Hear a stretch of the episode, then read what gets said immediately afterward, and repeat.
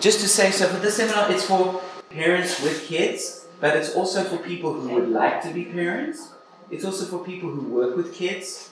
It's also for maybe grandparents. It's also for aunts, uncles, etc., brothers and sisters who who will find it useful to have this kind of information. So I'm hoping that it uh, it will be useful to a lot of people. Uh, feel free to ask questions. At the end of each session, there is going to be a time for asking questions. Also, for some questions for you to think about, for you to put into practice at home. So it will, it will not only be me teaching, but also you guys uh, asking and considering and, and making some practical applications. So, yeah? Sprache kommentieren jetzt wahrscheinlich besser, weil dahinter verstehen die nicht so gut. Kommt ruhig nach vorne. Or, or switch around the other way, Helena. Ja. Then Sophoni goes to the back. Oder das, ja. Genau. Because then she'll speak forward and they'll Ja. hear it. Und ihr könnt hier vorne mhm. sitzen, das ist super. Dann versteht ihr alles. Ja, das ist gut so. Das ist, das ist super. Ja, ist das gut so?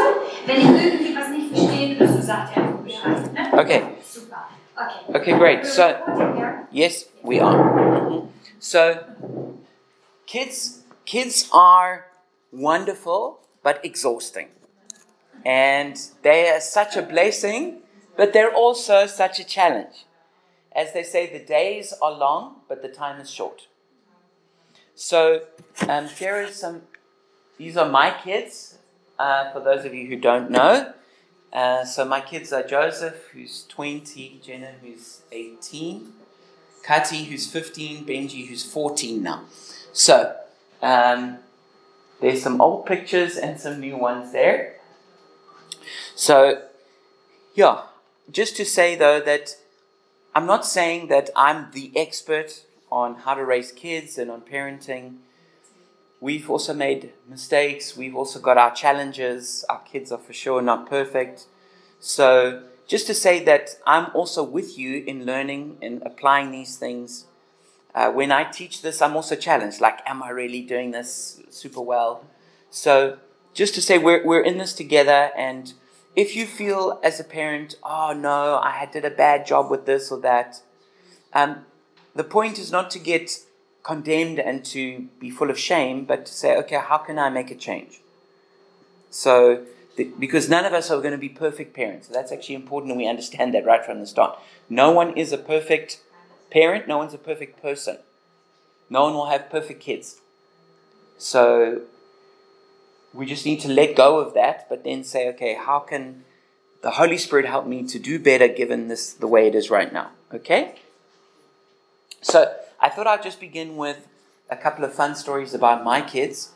Um, one of them was uh, when when Jenna was, was was five years old. She had some goo-goos, as we would call it, stuck in her nose here. So I went like this to try and get it out, and she looked at me and she said, "Daddy, leave my nose alone. If you want to pick your no- if you want to pick a nose, pick your own one." Another time I was on the public transport on the bus on the way to school with Joseph and Jenna. Joe was nine, Jenna was seven. And uh, Joe said to me, I'm big enough to go to school on my own, and I could take Jenna with me. And Jenna said, Yes, but I don't think Joe can handle me.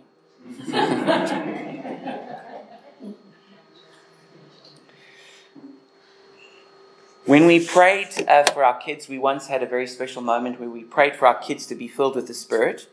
And then I asked each one of them to say what their experience was and what happened. And Kati, who was just four years old, she said this Jesus has given us new hearts, and mine is colorful, shinyful, and glitterful. And then I have quite a famous story that occurred with my son Benji, who, as you might know, is very strong willed. I don't know where he gets that from. Um, apparently, he looks exactly like me, but I don't know where that strong will comes from. And um, so I said to Benji when I was struggling with some authority issues, I thought, okay, let's just get to the root of this problem. I said, Benji, who's the boss? He looked at me and he said, I am. No, Benji, actually, I am the boss. Okay? I'm the boss. I'm in charge here. I'm the dad. You're the child. You look to me. Okay, so I thought, well, let's see how well this has worked. So we'll try again. So, Benji, who's the boss? He looked at me and said, You and me, Dad. I said, No, no, Benji, remember that's not how it works. I'm in charge here. So I gave it a little bit of time and then I asked him again, So, Benji, who's the boss? And he looked at me and he said, Dad, you're the king of the family. And I thought, oh yeah, I've really got it down now. And he said, but I'm the king of the universe.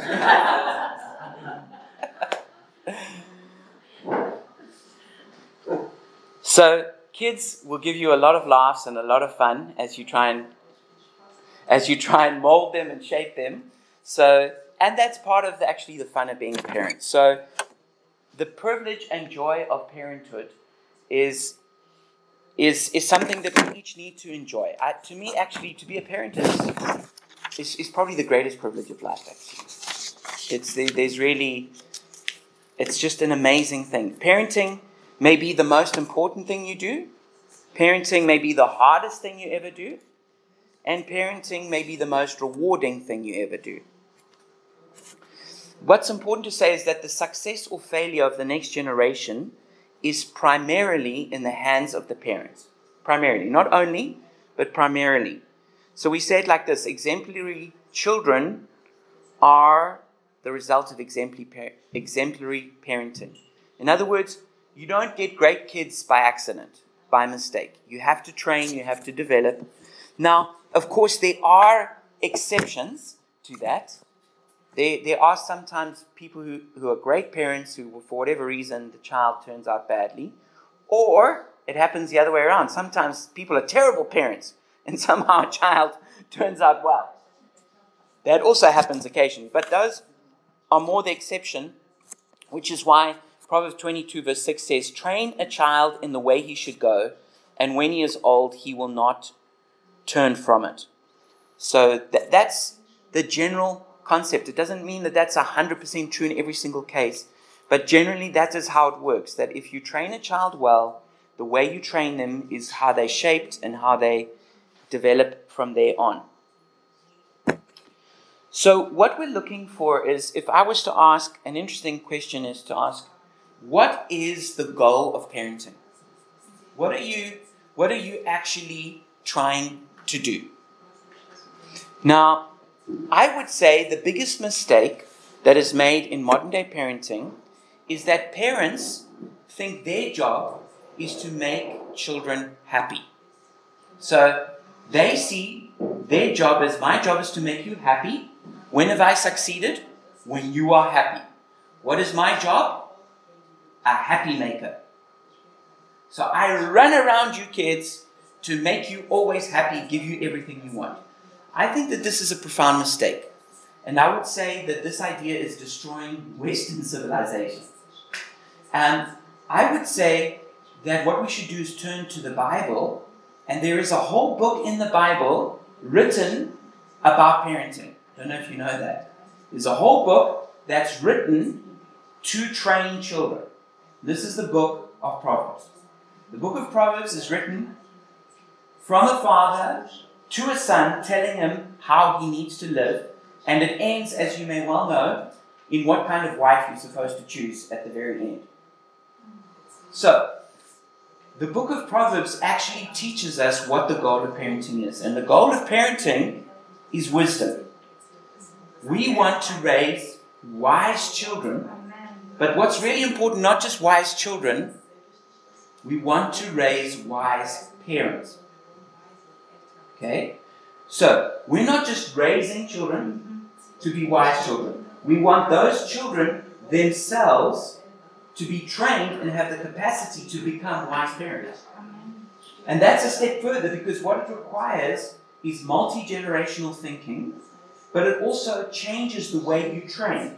Because you're not just trying to get some kind of outward obedience, but you're trying to make them wise from the inside so that when you're not there and they're raising their own kids, they will know how to parent their children. And this is how the blessing goes down the generations when wisdom is poured down the generations. Now, if we just try and make happy kids, the problem is we're going to just give in to whatever demands those kids have, and those kids will be controlled by their own desires, by their own appetites, and they will become what the book of Proverbs calls a fool. A fool is someone without wisdom who doesn't fear God, who doesn't act righteously, who thinks only about themselves and is always in trouble. Okay? So, our goal is not happiness, our goal is wisdom. Okay? That is the goal of parenting. And to do this, we ourselves need training. Like, it, it, it, it's kind of crazy, and I, this is not to blame anyone, but the way it is is any old person who's hit puberty can have a baby. But nobody can just become a pilot. No one can just hit puberty and become a pilot of a plane. You have to go through serious training. No one can just become a surgeon and just start cutting up people. No, you have to go through rigorous training. Well, actually, we need training to be parents because our job is even more important. We are raising the next generation of human beings on this planet who are going to impact the world of the future. Now, every child is unique and needs to be approached as an individual, but the principles are the same for all children. They just have to be applied in, an, in a unique individual way. So that's important. Like, for example, all children need to learn good manners. Now, each child has got its own issues about certain things, so when we're trying to train them with good manners, we might change things how we do it. But the goal is still the same. The principle is we still want well mannered children. Okay? Also, to say boys and girls are different. Like the way you treat your a girl and the way you treat a boy is different. They respond differently. They need different things. This is also important to say because I have two boys and two girls. I can really say, see that. You know, boys and girls are different, and despite all the gender confusion of today, anyone who's got a parent who's a parent of a boy and a girl should know straight away that there's a difference. You know, my boys love flexing. They love wrestling. And my girls, I have never, I never see my girls going like this. They don't do that. I don't see my boys, you know, spending hours on TikTok looking at beauty tutorials or whatever, you know, how to do makeup. They're not interested.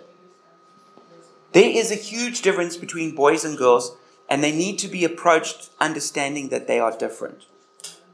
Okay, parenting also changes through the stages. So, this is a little bit arbitrary, you could say, but at the beginning, zero to maybe five, you could say, the goal is simple obedience. You train a child to do what they're told. Okay? From 6 to 12, you're instilling character. Okay, so that means that it's not coming from the outside, being told what to do, it's coming more from the inside that they have a value for doing that thing. And then from 13 to 18, we're really trying to train in wisdom. Okay? What does it mean to live a wise life? And obviously, those things build on each other. So, just to say, the goal of parenting is to raise not just wise children, but wise parents. So have a vision for that. Have a vision for, I'm not just trying to survive. that's, that's a goal of some parents. And if you're there, I understand. Maybe you're just exhausted, okay? Especially young moms who breastfeeding and tired and kids always sick and you're just like, God help me to get through the next hour. Um, okay, but what we really need is a vision of I'm raising a wise child, but I'm also raising someone who could be a wise parent. And actually, this is what's going to make for the best kind of person in society and the best kind of leader überhaupt. Okay? So, to do this, we need to hold on to both love and authority. So you need love. This is really important, and it comes first. But you also need authority. We're going to get to that. So,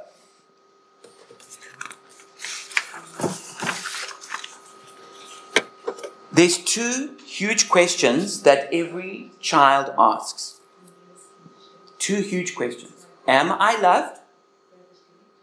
That is the first and most important question that every single child asks. Am I loved? Or do you love me? You could say. And the second question is Am I the center of the universe? Am I God? Okay? Now, it's really important that as a parent, you give an emphatic answer for both of those. And the first one is you have to say, Yes, you are loved completely, totally, for, for always. You are loved. No matter what you do, even if you do bad things, I will always love you. And number two, no, you are not the center of the universe. The whole world does not revolve around your personal preference, and you are not God. God is God, and you serve God. This is really important. And if we can answer those two questions well, I, I am sure we will make great parents. That's really what it comes down to. Now, of course, doing that is not so simple. So we need both love and authority. We need tender love, but sometimes we also need tough love. We need connection, but we also need training. We need bonding, but we also need boundaries. We need to protect the spirit, but we also need to shape the will. We need encouragement, but we also need discipline. Okay? So let's have a look, a roadmap of where we're going. Is we're going to continue now talking about love, how to build heart to heart connection with your child. Two is respect, how to bring them under authority and train them. And number three is grace, how to help them worship God and be free of idols in the heart. So that's what we're going to talk about. Now, there are many other topics you can talk about with parenting that are good and important, but we just don't have time to get to everything, all right? So this is just like a taste of, of everything. So, any questions at this point? No, there isn't, but there is an email I can send to you with the notes. So I can give that to you for sure. In English. Yeah, it's in English, yeah. And I, you, um, there's the PowerPoint, sure, you can have that. Mm. hmm Okay, so, Okay,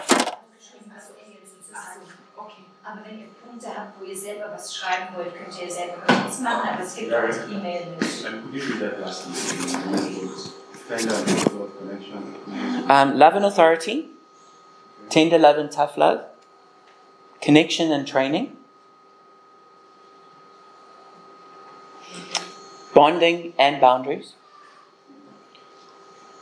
protecting the spirit and shaping the will, and encouragement and discipline. Okay, so number the session number one that we're going to look at is love building connection. Okay, so connecting to the heart. Okay, so our first and most important goal in parenting is connecting to the heart, making your child feel really loved. So that's what I'd just like to start off with is ask what is your connection like to your child? Do they feel loved? Not do you love them? That is not the question. The question is not do you love your children? I think every parent would say they love their child, even the ones who are abusive, toxic, and negligent. Okay? The question is not do you love your child? The question is does your child feel loved by you? Okay, so this is really, really important. So I want you to consider that. Do they feel special? Do they feel precious? Do they feel blessed? Do, do they think you're happy to have them as the, in their home, in your home? Do they feel that you're glad to be their parent? Okay? Or is the connection poor? Does your child feel unloved? Do they feel unwanted? Do they feel neglected? Do they feel rejected? Do they feel ashamed? Because everything else we're going to talk about, especially when we talk about respect and authority, it won't work if the child doesn't feel loved. Okay, so this is super, super important. Like, our first goal as parents is to love our children, to love them completely. And just to say, you cannot love a child too much. Okay? You cannot overdose on love. Okay? It's not possible. Now, you can overdose by a lack of authority, by not being taught and trained. Yes. So if you just love and don't train, yes, that's going to be a problem. But the problem isn't that you love them too much. The problem is that you didn't train them. Okay, so so don't blame love for the bad behavior. It's we cannot love our children too much. They they need to be constantly loved. And we need to make sure that no matter how they behave, our love is 100% constant. So we never match our love with their behavior. We never go, okay, if you're a good boy, I love you lots. You know, kind of like Father Christmas. If you're good, I'll give you presents. You know? But if you're a bad boy, okay, now I don't love you anymore. That is a fundamental mistake that parents make. No, we love our children always, 100%. 100%. On the day they get expelled from school, we love them 100%. On the day that they punch that other person in the face, we love them 100%. On the day they were caught stealing at school, we love them 100%. On the day that our daughter falls pregnant as a teenager, we love them 100%. Now, that doesn't mean that's everything that we're going to do, but for sure it's there first. We have to love. Love 100%, okay? And we love not dependent on the child, but we love dependent on our love for them, which comes from God. Okay, so this is so important. And this brings us to this concept of a child's emotional tank. Okay, so it's like your car. If you don't fill it up with fuel, it's going to run out, and no matter how great your car is, you know, if you don't put fuel in it, or maybe you drive a nice Tesla, if you don't charge it, it's not going to work. No, no matter how great it is. Your phone, you could have the latest iPhone, if you don't charge it up, it won't work for you. Children are the same. If you don't charge them up with love, they're not going to work properly. You're going to get all kinds of funny behaviors coming out because of a lack of love. So, your job is to make sure that that emotional tank, the love tank, is always full. And you need to be very careful because Sometimes when children feel unloved, they start misbehaving to see if you love them. Okay? The worse a child, the, let's just say, the less a child feels love, the worse they behave. So sometimes we see bad behavior, we jump on it to discipline it, and we get harsher, but actually it was being motivated because they feel unloved. Now they feel even less loved. And then we get into spirals like this of children misbehaving and parents getting harsher and harsher, and they're both confused about what's really going on. If we just stop for a moment and just say, first of all, connection. How is my connection? So, what I want to say is if you have a child that is chronically misbehaving, the first thing you must check is your connection. How is their love tank? Are they pumped up with love? Or are they running on fumes and they're misbehaving? That's the first thing. Okay, so, how do you practically love your child? How do you do that? Um, there's lots of really important ways. I'm going to mention the most important one. The first one, especially when they're young, is physical touch. You have to touch your children all the time. Okay? When they're little babies, it's been proven through studies if a baby's not touched, they will have health problems. If they are touched immediately, their health improves. Okay, so you've got to touch kisses, hugs, caresses. Okay, this is really important. Now, as they become teenagers, you know, when you try and give them too much love, they're like, ah, leave me alone, don't do that. Ah. You know, um, sometimes I joke, especially with my daughters, you know, because when I when I try and put my hand on their shoulder, they go, ah. ah. So I say, oh, watch, I've got power in my hands. Watch. Out as I touch it. Ah! You know? Um, and, and of course, it does change. So you can't, you, can't treat a 14 year old like a 4 year old. But even then, there are still key moments when a teenager needs love. By physical affection, giving them a good hug, you know, or whatever. Because if they don't have that, they're going to look for it somewhere else. And that somewhere else is not going to be a good place. Okay, so physical touch is really important. And this is hugs, kisses, touching the shoulder, tussling the hair, snuggling in bed, holding hands, sometimes wrestling, lifting, swinging, playing together. But that, that touch is important, okay? So that's the first one. The second one is eye contact. Uh, no, not that one. Um, is eye contact and responsive expressions. So a child, even at a few weeks, its eyes start developing. At a few months, it can make eye contact. And it looks for the eyes. So love, as well as judgment and correction, in humans is conveyed through the eyes. I noticed that in Germany when I got here. I was amazed at how Germany they kept everyone in order. You know, coming from like Africa where this is not happening. And I realized the main way it's done is through the eyes. It's like if you do something wrong, the people will look at you. Why? Because through the eyes, the soul is coming, telling you, don't do that, don't walk across that street when the light is red. Don't. It comes like that. So parents also do that. Through the eyes, they control their children, sometimes with bad things, but you can do it with good things. When you use your eyes, you can convey love to a person. So your child is looking for your eyes. And they want your eyes on them, and they want to feel love coming through your eyes. Hmm. And with that is a responsive face. So children are constantly looking for encouragement. They always want to be encouraged. Hmm. So if you're at the, the Spielplatz and they go down the, the, the, little slide, when they get to the bottom, what's the first thing a child's going to do? They look up at their parents who's sitting on the bus to see. And then if you're watching, they're looking, did I do a good job?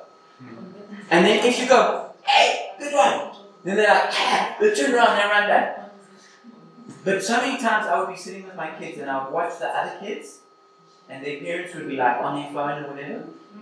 They would come down, they would look up, and the parent is looking away.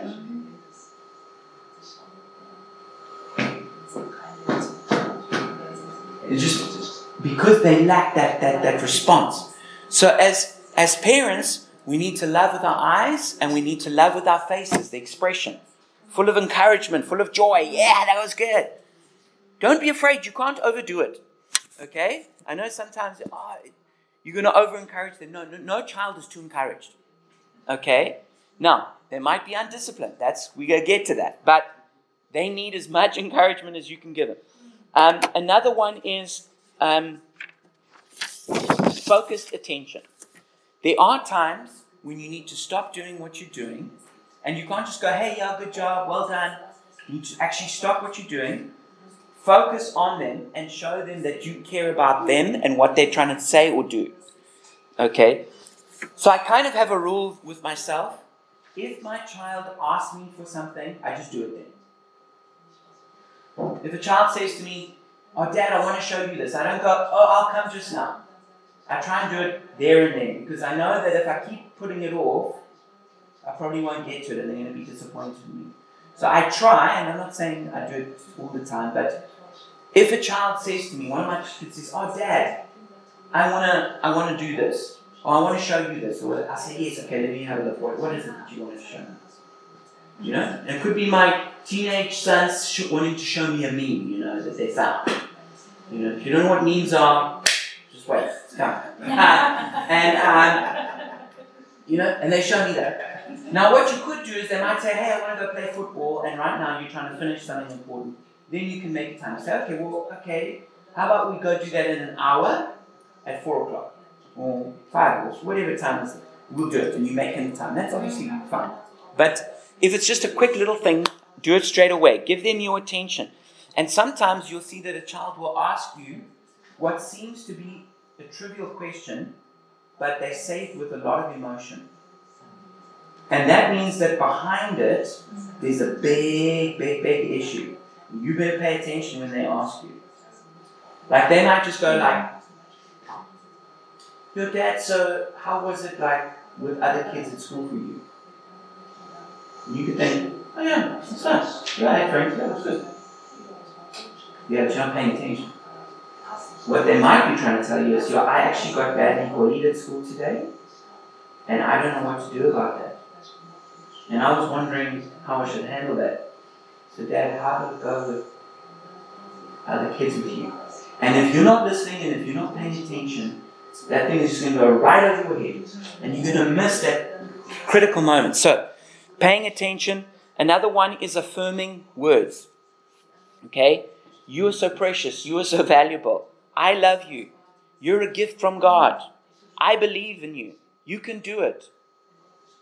You know, you're important to me. You'll get it right next time. Whatever it is. Affirming them all the time. You know? I like to I like to affirm my kids so that like I know that one of the biggest dangers that exists is that for my girls, that some other guy is going to come cruising in and go, hey, beautiful, and kind of seduce my daughters. So basically, I've been giving my girls an info since they were born that this will not happen. And you know how I do it? I've already told them they're beautiful. So they're, they're not looking for it from some other guy out there who tells them for the first time ever, oh, you're special. Oh, you're beautiful. Oh, I want to be with you. No, I tell them all the time, oh my gosh, you are beautiful. You know? Um, you know, and especially when they get dressed up for something, I'm like, oh, oh no. We're not going to be able to let you out the house. Because when we go to that restaurant, everyone's just going to be staring at you. And I won't even be able to blame you because I can't take my eyes off you. You're so beautiful. And they're like, ah, dad. but they're getting the message. They're beautiful. They're special. They're precious. So you need to make sure as a parent you're giving that message. I'm telling my boys all the time, you've got what it takes. You can do it. Now, not just always like like that. If you work hard, if you apply yourself, if you determine, you'll be able to accomplish this. Putting it into them so that he feels like, yeah, yeah, I've got what it takes. I, it might not come straight away. I might have to work hard. I might, yeah, but I've got what it takes to be a man. You know. Otherwise, what does he grow up to? He thinks, ah, I don't have what it takes. Uh, I guess I just go drinking beers with the buddies and I'll just get drunk. Because, uh, you know, that's all I am. So you got to put the messages into the kids when they're young, affirming words, praising them.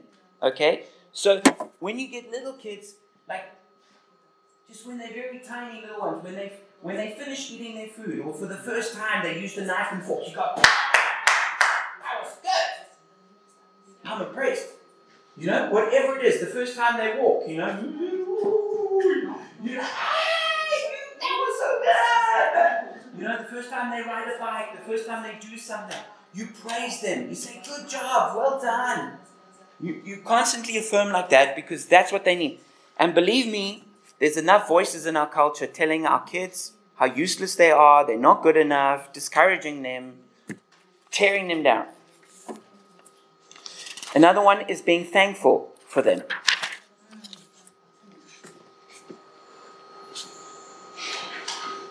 I tell my kids all the time, I'm so glad I'm your dad. Know? So glad you're in the house. Um, I had a great experience with Benji because I pray with my kids every night. So Benji, a few, a few nights ago, he goes, as he's, I tuck him into bed and he's lying there, he goes, okay, I'm the dad, he says to me. And he goes, puts his hand on my head like this, as I'm like, kind of like kneeling by his bed. He goes, Father God, thank you for my son. He's so awesome. You love him so much. He starts saying all the things that I say. Like when I pray for him, he prayed them all back over me. I thank you that he, he's got a great future, that you love him, you're proud of him. And he's like, And I listened to all of this and I thought, he's got it. He got it. After all these years of me praying for him like that, he knows that when he becomes a dad, what's he going to do? He's going to tuck his son in, make him comfy, and then he's I bless you. Thank you, God, that you love him so much. I love him. You know? And that's that's what we're looking for, okay, to pass it on. Another one celebrating special events. Oh, having fun was just another one. Okay, of, it's kind of been included in what I've been saying. Have fun. Some homes are just too serious. You know? Like, you just go into that home. Yeah. Like you can just feel in the atmosphere. Don't do something wrong. but you need an atmosphere where it's fun. Like where your kids feel happy to bring their friends home to. You know? Not like, oh my god, my dad's going to be home. Ah, don't, that's bad. No, you want it to be the opposite. Ah, come. Come to my house. Ah, you can meet my dad. That's what you want. Okay? You have fun. You celebrate special events birthdays, Christmas, New Year, starting school, school finishing, all the different markers of development. I mentioned some of them before walking, talking, kindergarten, going to the toilet alone, teeth falling out, starting school, each class, age, puberty, turning into adults, whatever it is, you know? Celebrate that at each step. You can even celebrate a teenage girl having the first period. You know? That's a good thing. That should be celebrated. That should not be something to be ashamed of. It's like, oh my goodness, you, you're a real woman now. You could even you could even have babies. Wow, we're gonna have to train you well from now on. You know, just bring it out, talk about it. I mean, it's not like they're not thinking about it. Parents are sometimes like, no, I'm bringing up sex for the first time. No, you are not. It's been brought up a hundred times before or more. It's on social media, it's on TV, it's with their friends, it's all over the place. Going on dates and holidays. I found my, my, my, we used to go on dates, like maybe to a movie, or I would say to my kids, okay, you choose the restaurant that we're going to go to, just you and me. You know? My girls, they like to go to like a nice cafe, you know? It's cute, it's beautiful. They have like a cheesecake or something. My boys are like, let's, let's go to a place where it's like, eat as much ribs as you like. so, but you, you whatever you choose, that's what we're going to go and do, you know? And, and then you go do that, they love that. They love that. Um, going on holidays, kids love going on holidays. One of the things my kids I actually did an interview with my kids. What did you like? What do you like most? And one of the things was we like planning our summer holidays together. And I maybe showed them some pictures of different beaches. Which beach do you guys want to go to on holiday? Ah, ooh, they love that. Um, and there would be lots of discussion and debates, and you know, where are we going to go? What town? What nation? What will we do there? And I would like let the kids like have their say in it, you know. Not just say, oh, only we're doing this or that. Maybe when they were very small, we did that. But as they got older, we invited them in. Praying for them.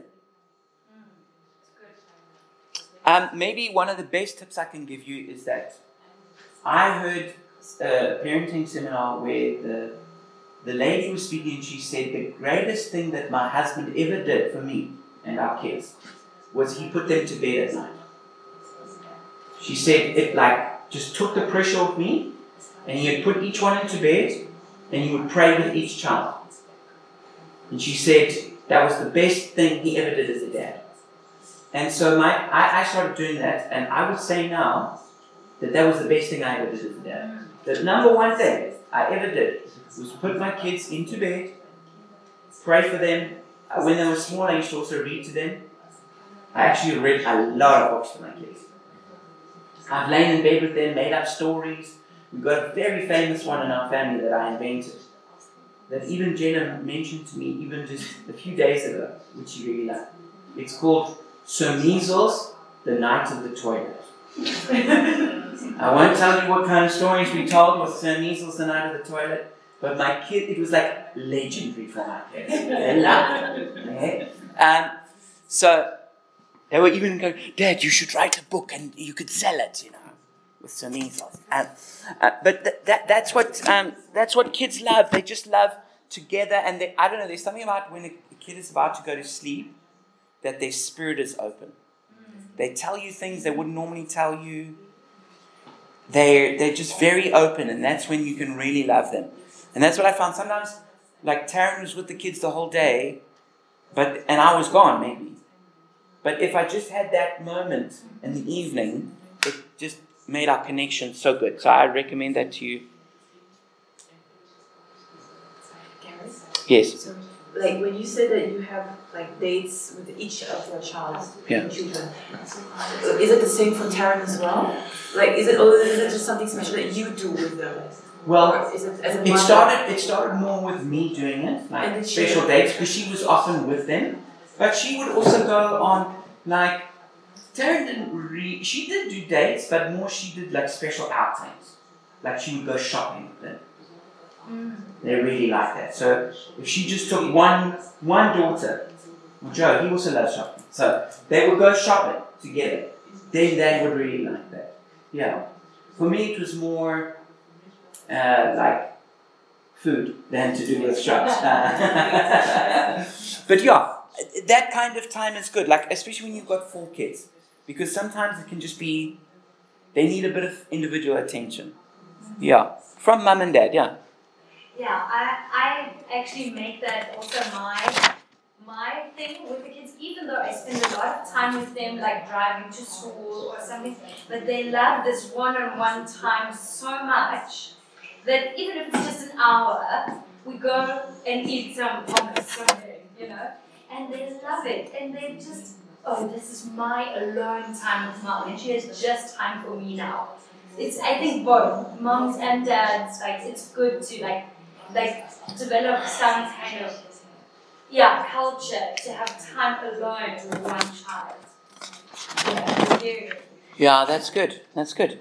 I, I have more points, but I just I, I think maybe I need to close the session. So, um, what I um, um, yeah, I, I think what's good is to have what I call a love test. It's like it's not the normal way this word is used. Um, it's like a checkup. Do they feel loved? So here's three things how you can check if your child feels loved. The number one is I sometimes ask my kids, How do I feel about you? Now, that might seem like a strange question. I'm a bit strange, so maybe that's not works for me. But I say to my kids, How do I feel about you? And they go, Oh, Dad, I know you love me. I know I'm special. I said, That's right, and don't you forget it. You know, like, so just ask them, How do I feel about you?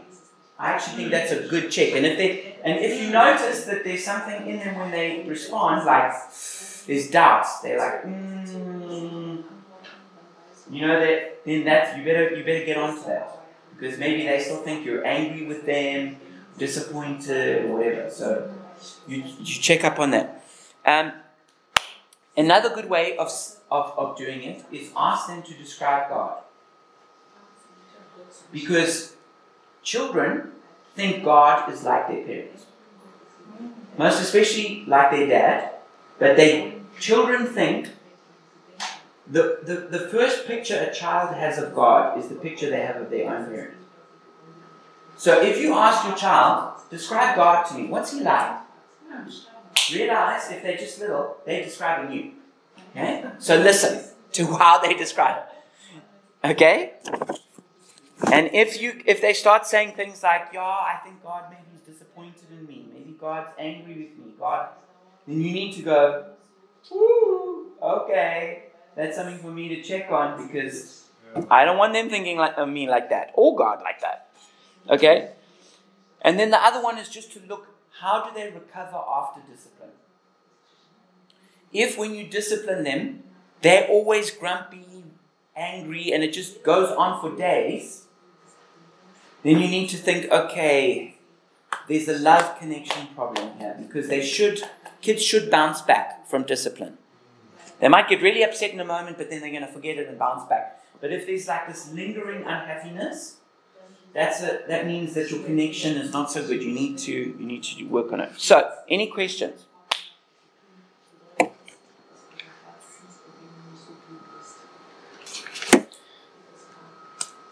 So you want to make sure, yes. But if you did everything wrong and they are already very old. Great question. You know because what? it's like You know when what? I hear some things I feel okay, I did a lot of things wrong. It's like how, yes. how Well, you know what? Yeah, I, I, I, that's a great question, and this is what I'm going to say, and this is important to say. The, our, the kingdom of God is not ultimately defined by sin, but by grace. Amen. And so, what's really important is we recognize no matter what mistakes or failures I've made, there is grace for today.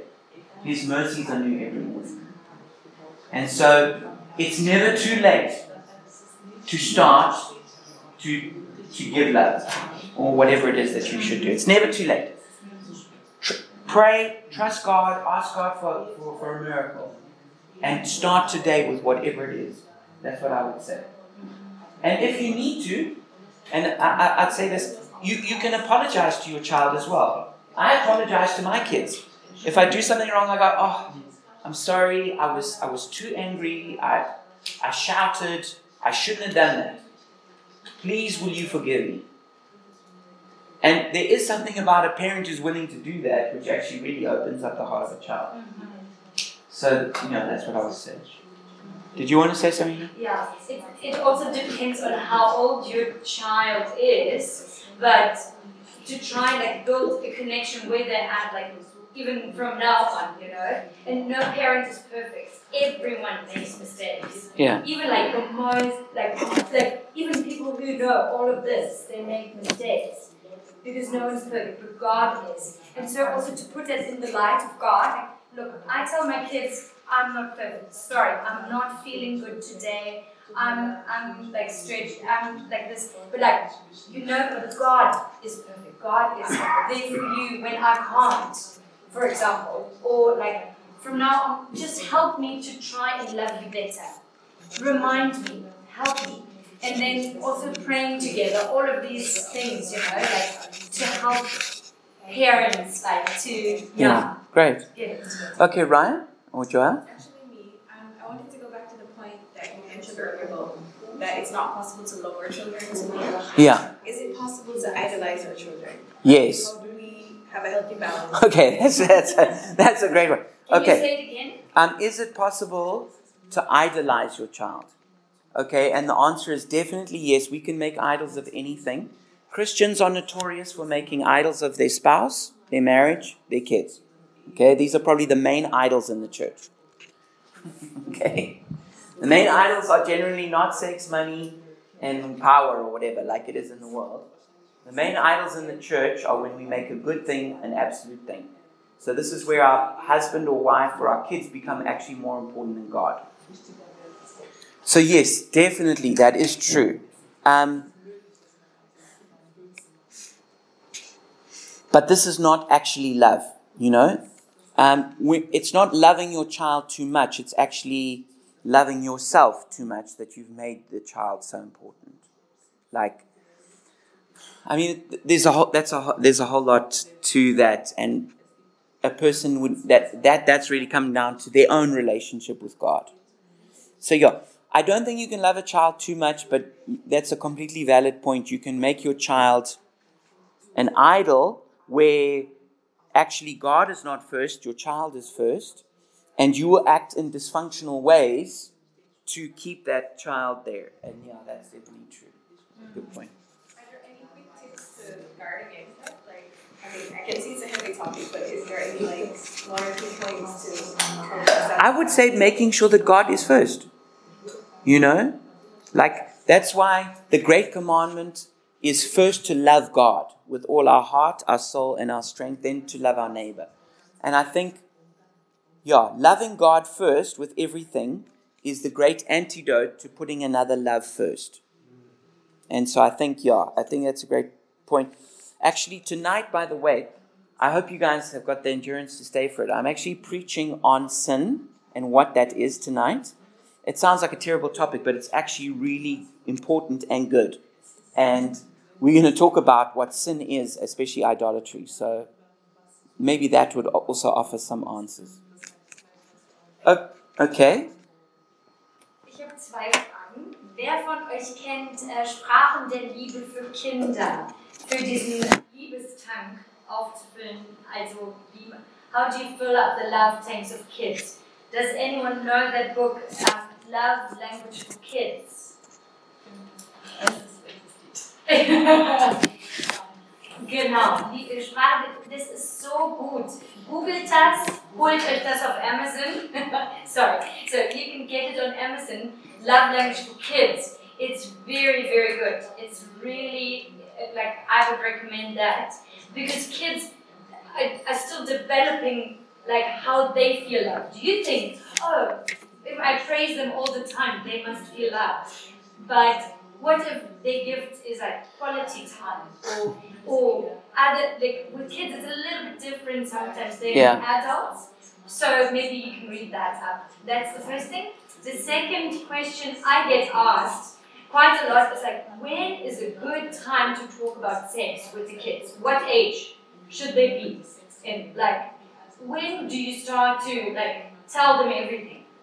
So I don't know if you have any ideas. I, I would have definitely some recommendations. But yeah. Ich glaube, dann ist gut abzuholen, wenn es anfängt zu fragen, so wie Gott uns immer abholt, dann, wenn wir so weit sind. Das muss dann im Alter angepasst werden. Das heißt, es ist nicht hier gerade passiert. Mein Kind hat mich gepackt. Das ist gar keine Vorstellung. Dann Wow. habe ich einfach was rausgesucht, was kurz, nett und Ja. so drumherum beschreibt, aber nicht zu sehr ins Detail geht. Aber man holt da das Kind ab, wo es gerade steht. So gehe ich davon aus, dass Gott es so, weil er es ja mit uns auch so. Gute Idee. Ja. Ich glaube, also ich meine, ich, so weit will ich es noch nicht, aber äh, ich würde das, glaube ich, schon ganz, ganz früh machen. Ganz früh. Also erstens, also wenn ich in Kinderbibel mit den Kindern lese, äh, Kind, das Kind lesen würde, dann geht es ja um Adam und Eva und es gibt immer Mann und Frau. Weil man muss nicht so ins biologische Detail gehen, aber Ja. dass immer Mann und Frau benötigt werden. Für, Für Kinder. für Kinderwache sozusagen, genau. Ja, super. Also, äh, ne, es gibt Meinungen und die Eltern können ja, also wichtig ist, dass du als Mama, als Papa da, oh sorry, it's important that you as mom and dad make a plan to talk about it. It's very important. And it depends, of course, on the age, but like I've heard more and more, it's good before they go to school that you do the first job, Yeah. telling them about sex. exactly. Latest then. Like people say like at the age of five or six years old. Like there are books appropriate for that to literally like it helps. I have a very good Christian recommendation book. It's so good. I did it with all of my kids before they went to school, first grade.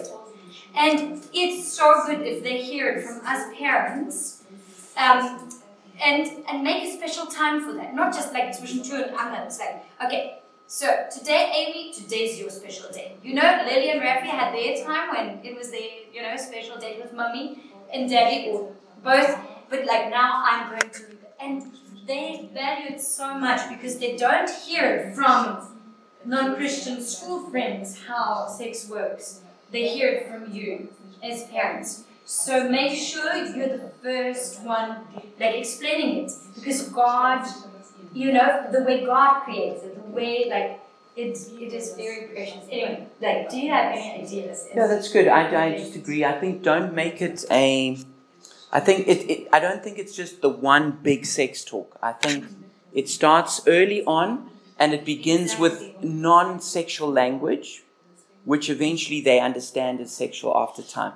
So just, I think, beginning at the beginning, like kids will ask, "Where does a child come from?" You just say, "Well, daddy's got seed and mum's got an egg."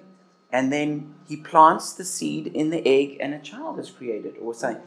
They don't need to know more than that, but they understand, oh, okay, something, you know, and then you add to that as you go along. But I will say that by the time a child starts school, you're in very big danger of them hearing about sex from someone else. And in a bad way. That's what I would say. And then in Berlin, I mean, like I remember with Joe, uh, there was a huge billboard of two men kissing each other. And uh, he eventually asked me on the way to Kita, why are those two men kissing each other? And that, that was when I was forced to start to clarify things. So just to say, I think it does, you do have to start young, but it doesn't have to start with this huge, big sex talk. Just start with more general things which build up over time and they explain and you and they get that. But but yeah, start start sooner rather than later. So okay guys, I'm. So yeah, that's what we want to say. Make sure your child's love tank is full and you're well connected. So the question two questions, and I want you to think about it with your partner, or if they're not here, maybe you can just think about it or jot it down. Number one, how is your heart connection with your child? On a scale of 1 to 10, how loved do you think they feel? So you can maybe think about each one of your children. How loved do they feel? And number two, in what ways can you unconditionally show you love them? So why don't you just take a moment, maybe you can jot some notes on your phone or whatever, like what you feel to that, discuss it if you can, um, or you could discuss it with a friend. And then we're going to go ahead and just take a very short break. So you can go ahead and, between that and the break, we're going to take 10 minutes and you can just help yourself to a coffee or some snacks.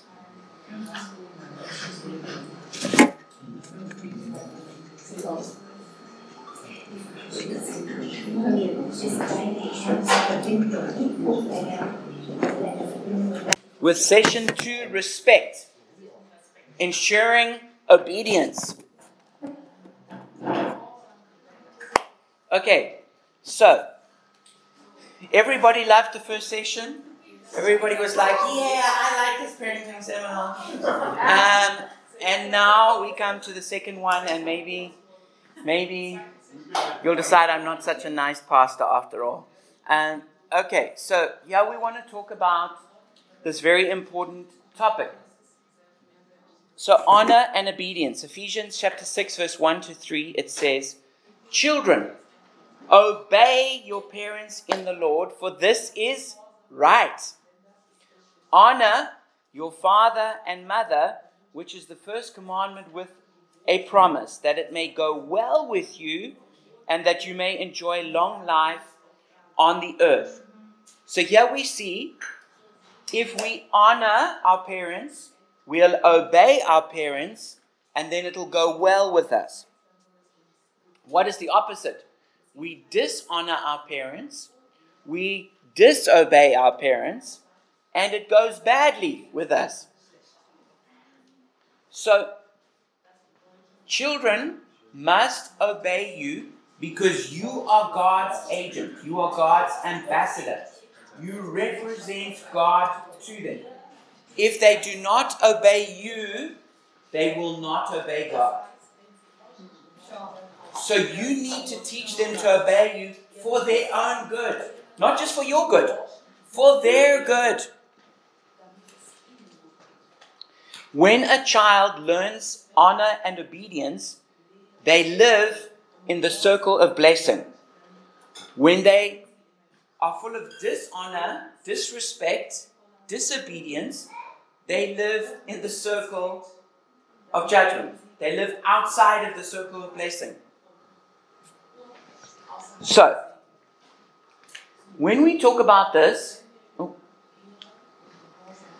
we need to talk about something very important, which is taking charge. Who is in charge of your home? Now, if you look at this picture, you see the little guy giving his dad a punch. This is actually what's happening in a lot of homes. So, a parent needs to make a quality decision that their child is not in charge, that God put them in charge. Not because they're awesome, not because they're gifted, not because they know everything, but God chose parents to be in charge of children. Okay, this is really important.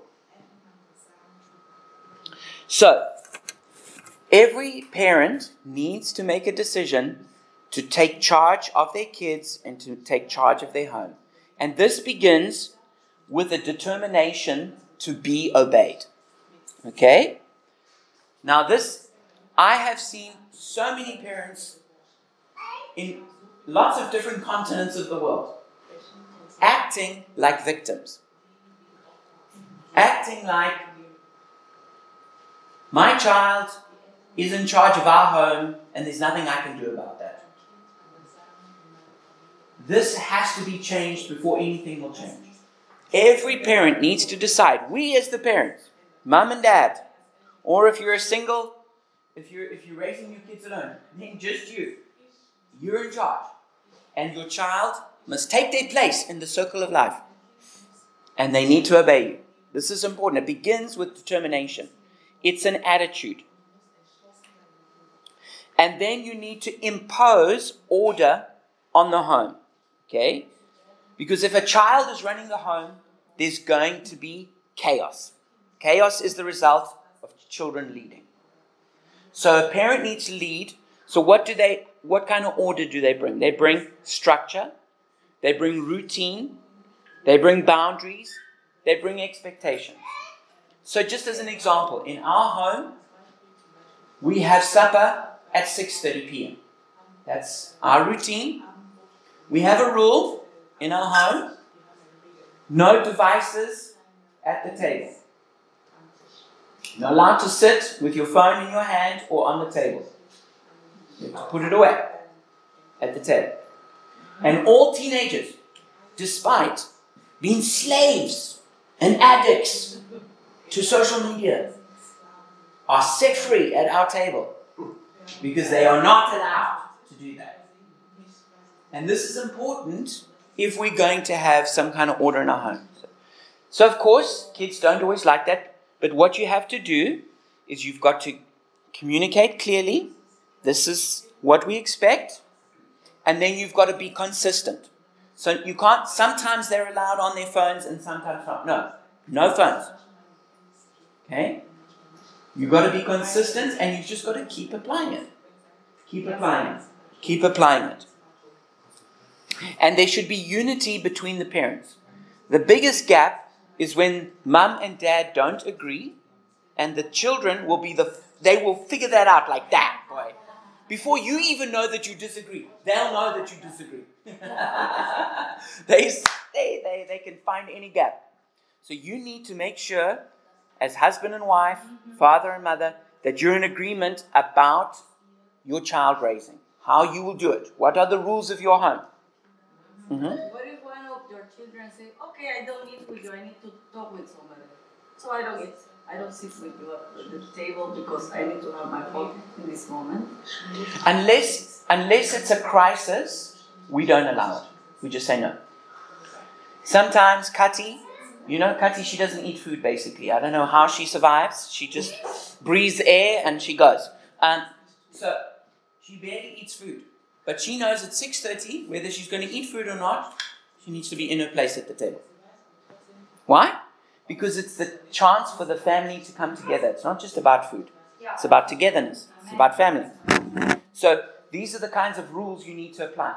And then only if it's a total extreme situation could someone take a call. You know? But otherwise we should say no. No fun. So having the, yeah, Lena, okay. Um, so if one of the parents, for example, one of the family members is away, Yes. maybe Yeah. a whole day or a week or something, is it okay at the table to have to Zoom call and have them there with you? Well, look, um, look, Like, as an exception. Yeah, what I would say is look, okay, there are of course exceptions, and you have to just decide what works for you. But um, I would just say the consistent practice of a principle is good.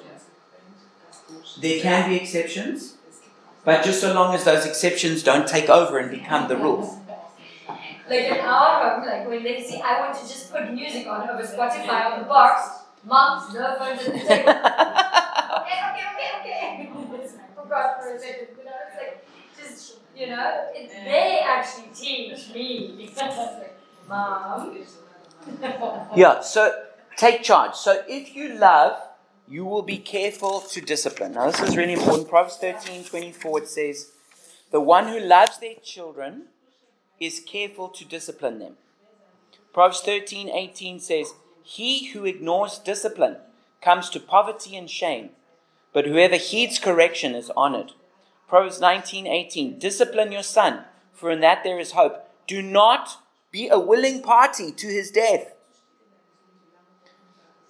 That's why sometimes when I discipline my children, they say, Dad, why are you doing that? That's unfair. I say, My beloved, I am saving you from death. That's what I tell them. Proverbs 29 17. Discipline your son, and he will give you peace. He will bring delight to your soul. So, what happens is that, okay, children are created in the image of God, but they're also fallen. Okay, so that means the sin nature is in a child. And that means that that sin nature is going to grow in its expression if we don't train it. And so a child left to themselves will not turn into an angel. A child left on their own will become a barbarian. Okay? That's why we have to discipline them because a child left on their own, they're going to get worse and worse. And what they will do is they will end up becoming a child dictator. And you, as the parents, will be the miserable slaves of that child as they beat you and tell you what to do for them. And you'll be running around like this, trying to make them happy. Oh, yes, because I'm your happy maker, right? I'm your butler. Oh, yeah, what do you want me to do? And you'll run, run, run, run, run, run. You'll be exhausted. You'll be miserable. You, you, will, you, you, you will hate being a parent. You will not enjoy being a parent if you have a child dictator. Okay? So, without discipline, our children will at best be brats and at worst be brutes. Okay? Charles Colson says parents take small, self centered monsters who spend much of their time screaming defiantly and hurling peas on the carpet, and teach them to share, to wait their turn, to respect others' property. These lessons translate into respect for others, self restraint, obedience to law, in short, into the virtues of individual character that are vital to a society's survival. Okay, and I will say this if you will not discipline your children, you got to hear this. Somebody else will. Okay? And normally that will be society. Society in the form of police, judges, and prisons. Okay? Maybe drug rehab centers. Okay. So your children are going to get disciplined one way or another. And there's an easy way and there's a hard way. The easy way is parents lovingly discipline their children and raise them up to be wise parents and children.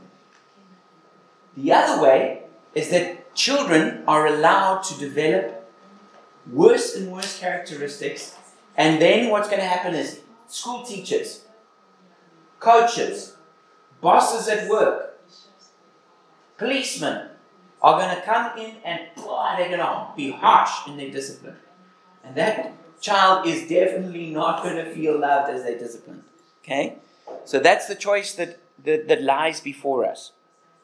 Okay, but when we talk about discipline, what's also important to say is discipline, but don't exasperate. Especially fathers are, are given this command. Ephesians 6 4. Fathers, do not exasperate your children Instead, bring them up in the training and instruction of the Lord. Colossians 3:21 Fathers do not embitter your children or they will become discouraged. So if we're harsh, if we have too many rules, we actually create the opposite of what we want. We actually create rebellion. Okay?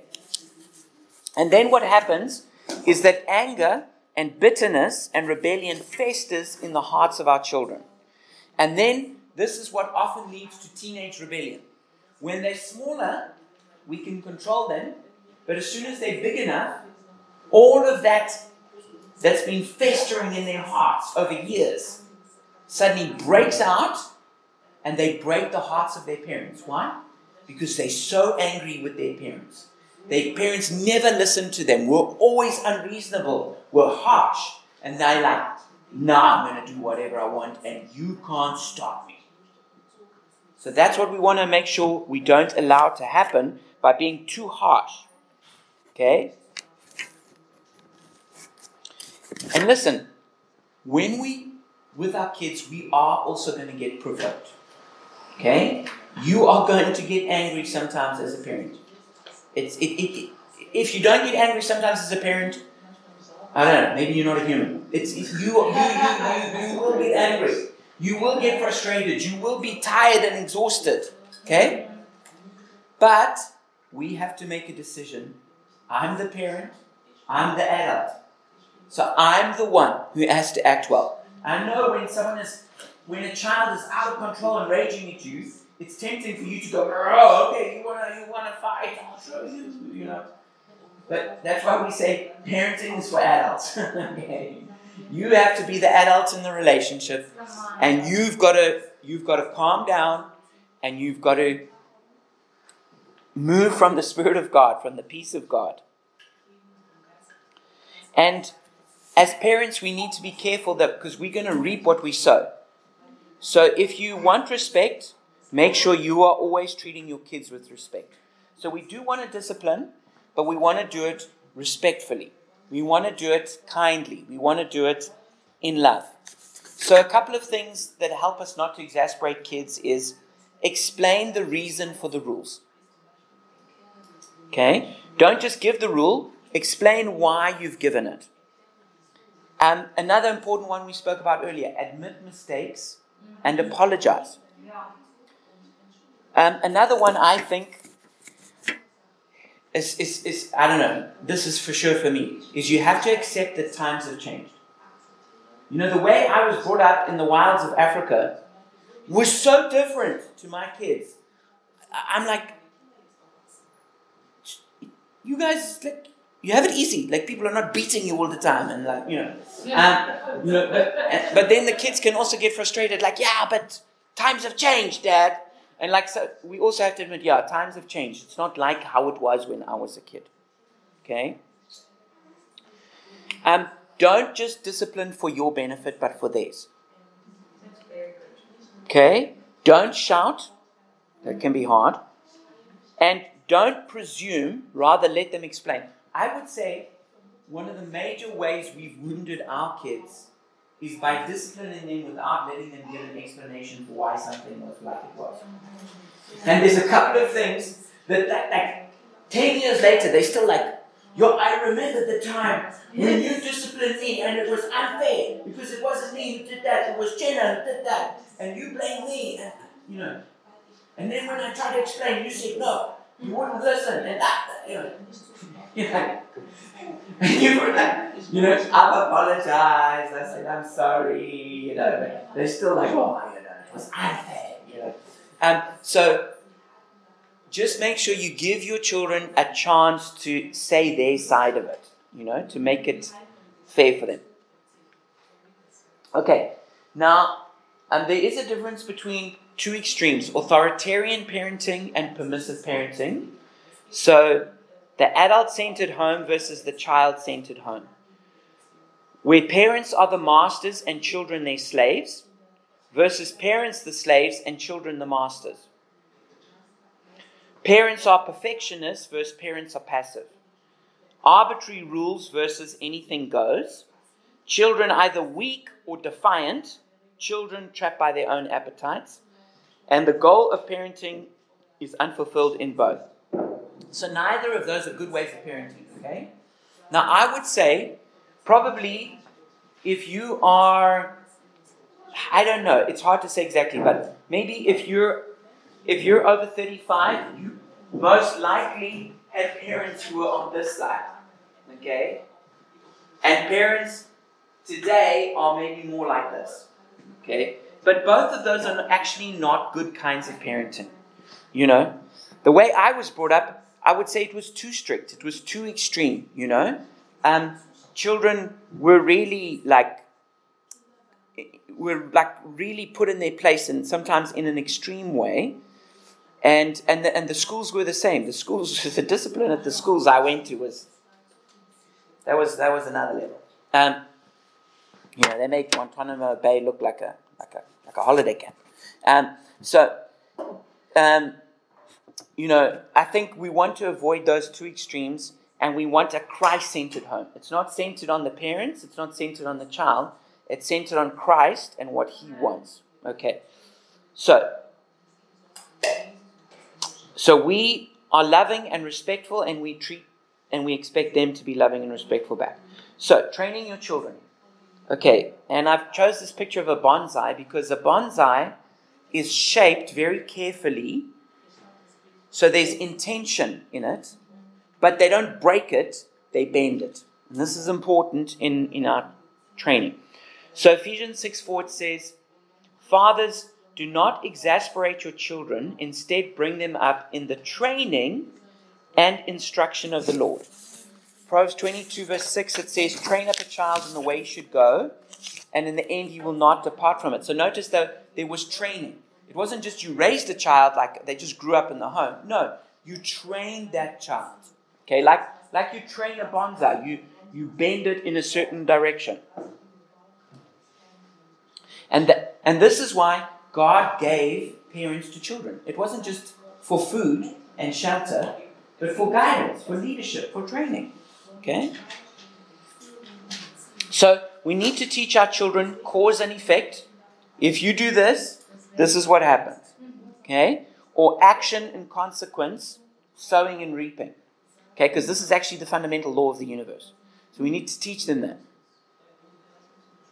So our goal here is obedience must be without challenge, without excuse, without delay. Okay, that's our goal. In other words, we want. I think I've got it here. Okay. Okay, so our goal is we want our children to obey us without shouting, without repeating, completely, from the heart. Now I realize that's that, that's like high level goal here. But but that is the goal that we need to be working towards. Like that we shouldn't have to be shouting to get them to obey us or saying it ten times over. So this just requires consistency. Consistent rules with consistent discipline, but with what, what we call the right of appeal.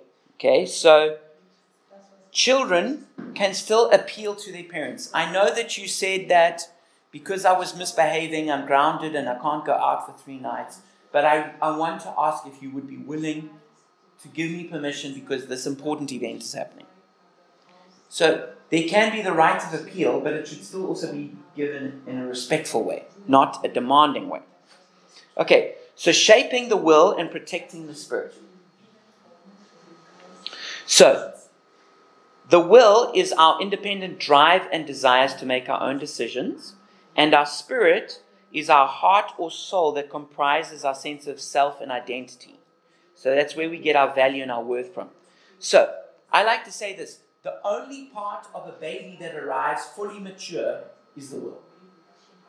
A baby arrives, everything's immature the brain, the heart, the feet, the understanding, the knowledge.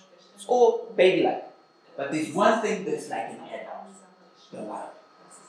And that baby will make its will known. I'm hungry. Okay?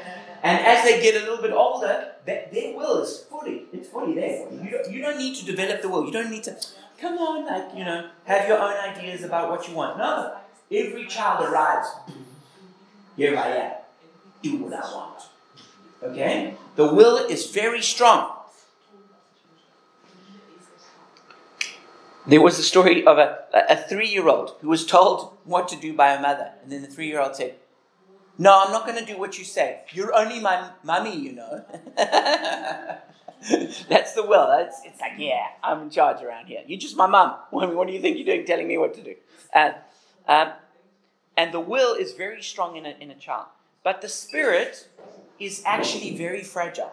The, the spirit is very delicate in a child in, in all people actually, and it's easy for it to be damaged. It's like a flower, it can be crushed and broken. And this is where it can lead to a sense of self loathing, self hatred, um, of fear, etc. So, w- what can happen is you can actually get a person who's angry, rebellious, and defiant, but at the same time completely fragile, vulnerable, weak, easily hurt at the same time. That, sometimes we think, no, those two don't get, go together, but they do.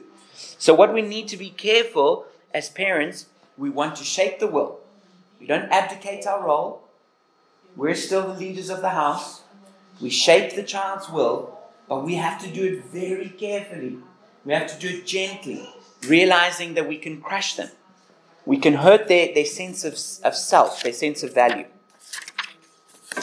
James Dobson says, I cannot overemphasize the importance of instilling two distinct messages within your child before he is 48 months of age. Number one, I love you more than you can possibly understand. You are precious to me, and I thank God every day that He let me raise you. Number two, because I love you, I must teach you to obey me. That is the only way I can take care of you and protect you from things that might hurt you. I mean, I'm sure you've watched a gazillion movies where a child is doing something highly dangerous and the, ch- and the parent shouts, Stop! Don't do that! And they just keep going and end up having some terrible accident. Okay? We're trying to train our children so that doesn't happen.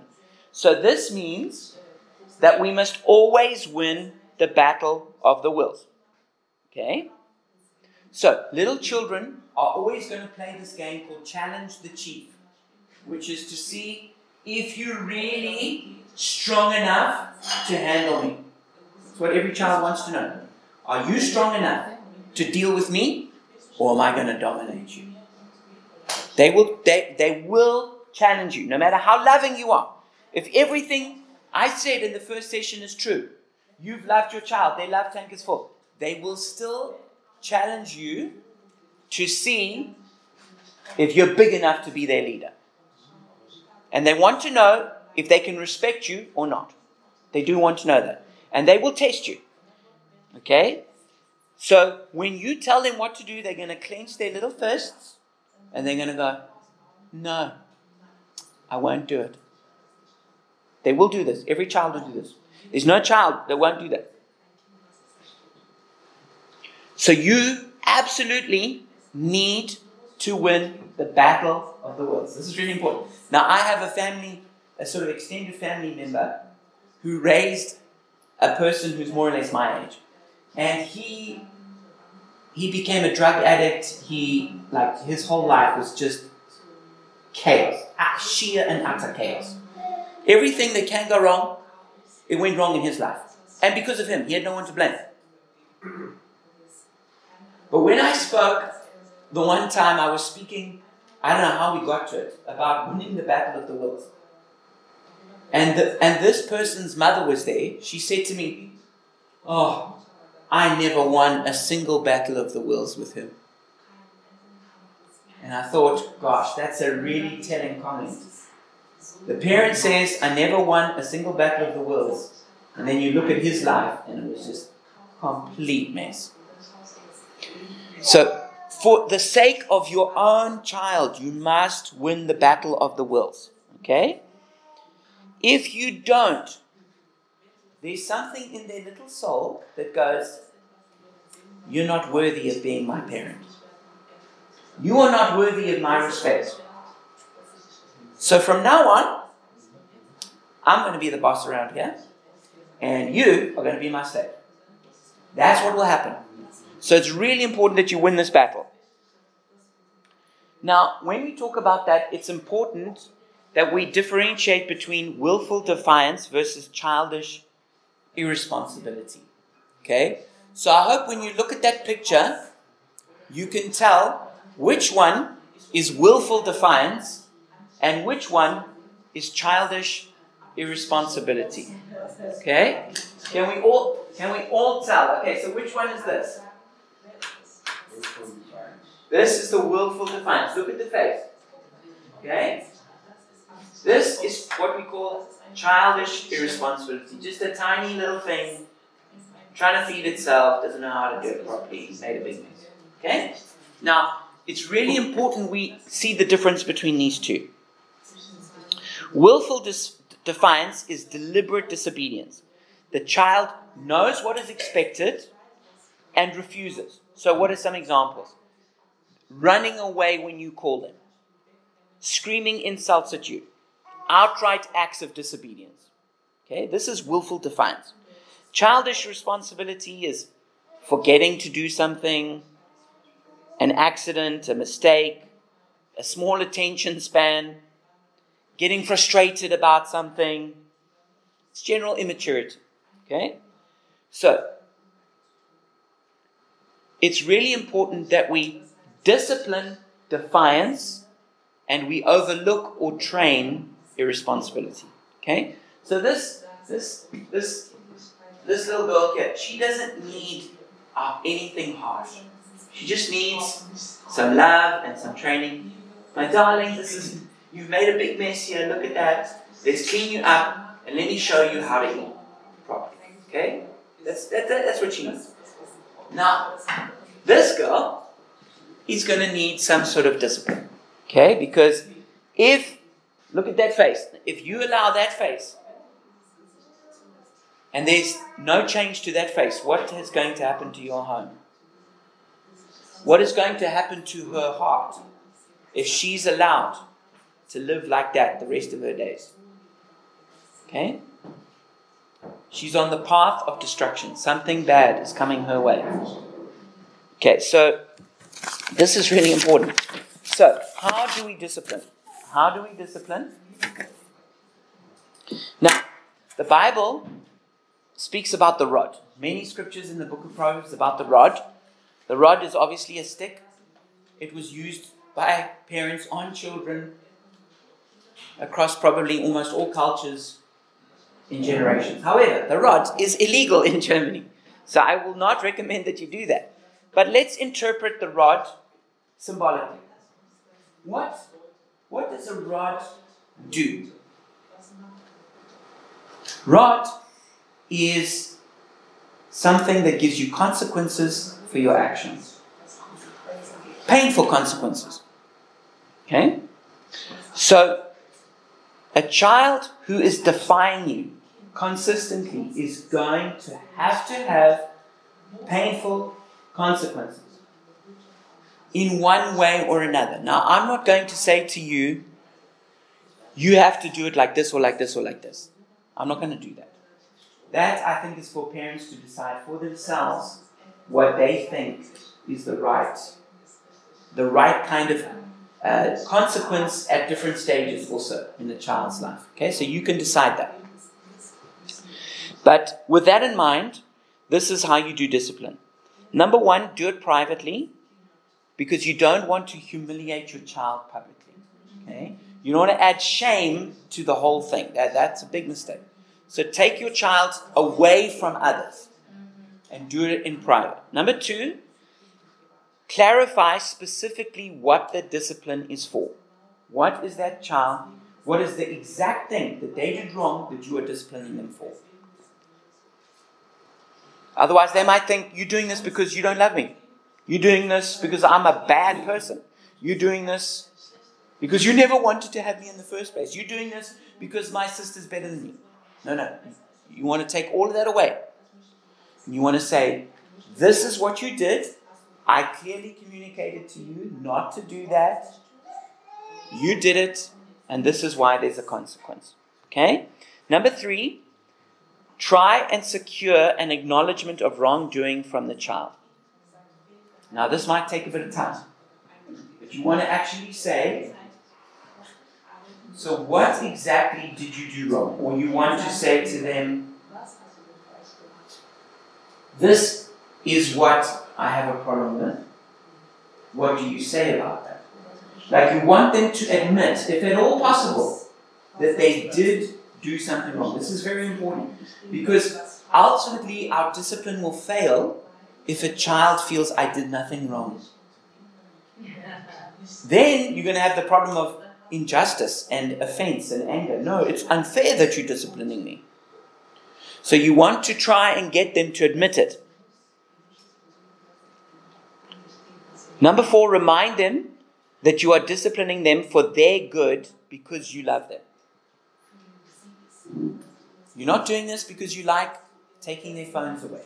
You're not doing you're not sending them to their room because of this or whatever the consequence that you give.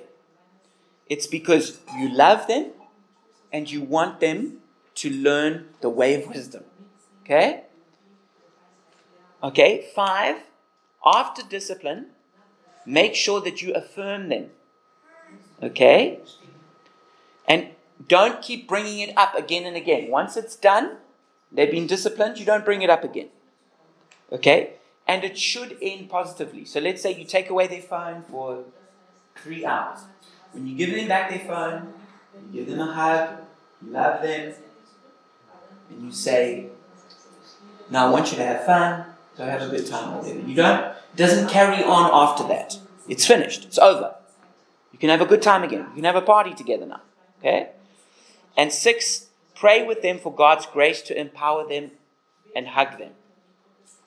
That's actually a great thing, and we're going to come to a little bit more about this in uh, just now on the last session. Okay.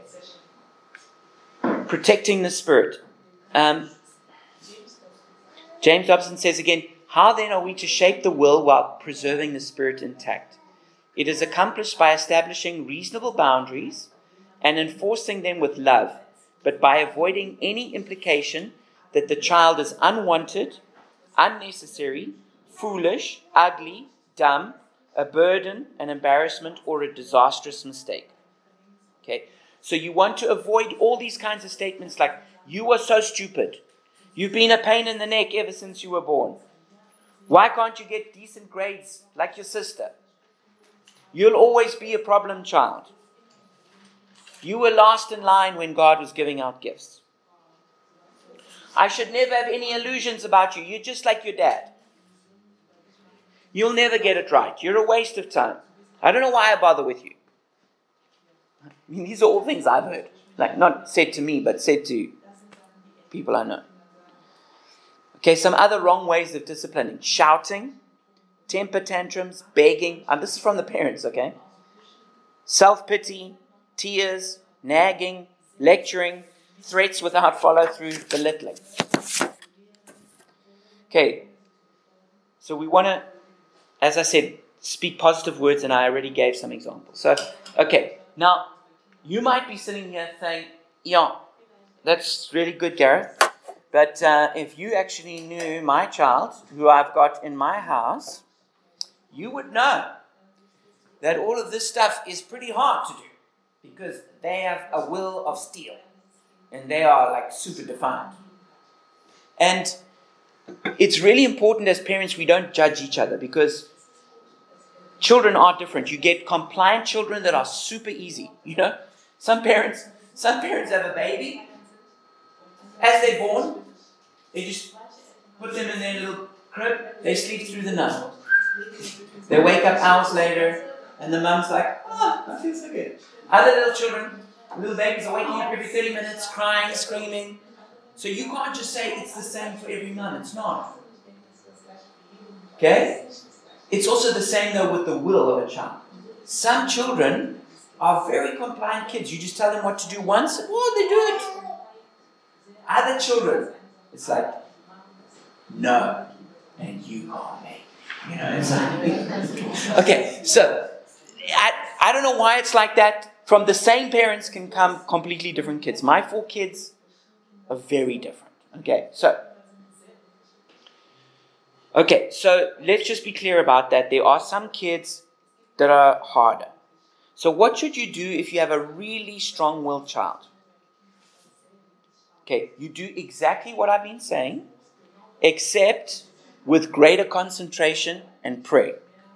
Okay, so number one, if someone's got a, a, a rebellious, strong willed child, what's the first thing? Make sure your heart connection is good and their love tank is full. It's the first thing. Because probably that child is getting corrected all the time. Corrected from mom, corrected by dad, corrected by siblings, corrected by teachers or kindergarten, it says. Corrected by everybody. They, they're told "No, you're doing it wrong, you're a bad person, shouldn't do that. And they're like, "Ah, we'll fight you all. Okay? So what you want to do is you want to make sure that child knows, oh, you are so precious, you special, you are loved. Okay, this is the first thing. If you if you have any hope of getting a breakthrough, you, need to focus first on your connection. How is the connection? Do they know that you love them? And no matter what they do or how many stupid mistakes they make or whatever, you will always love them. You will not throw them out. You will always be in their corner fighting for them. They, they need to know that. Number two, stop pleading, complaining, threatening, and shouting at your child and making excuses to others. Just stop all of that talk. Just stop. it's, it's not going to help you. Number three, provide clear, consistent boundaries. So just, you've got to do what we talk about in our church and in our family. You've got to over communicate. Yes, you said it, but you need to say it again. And again, and again. You just keep saying it.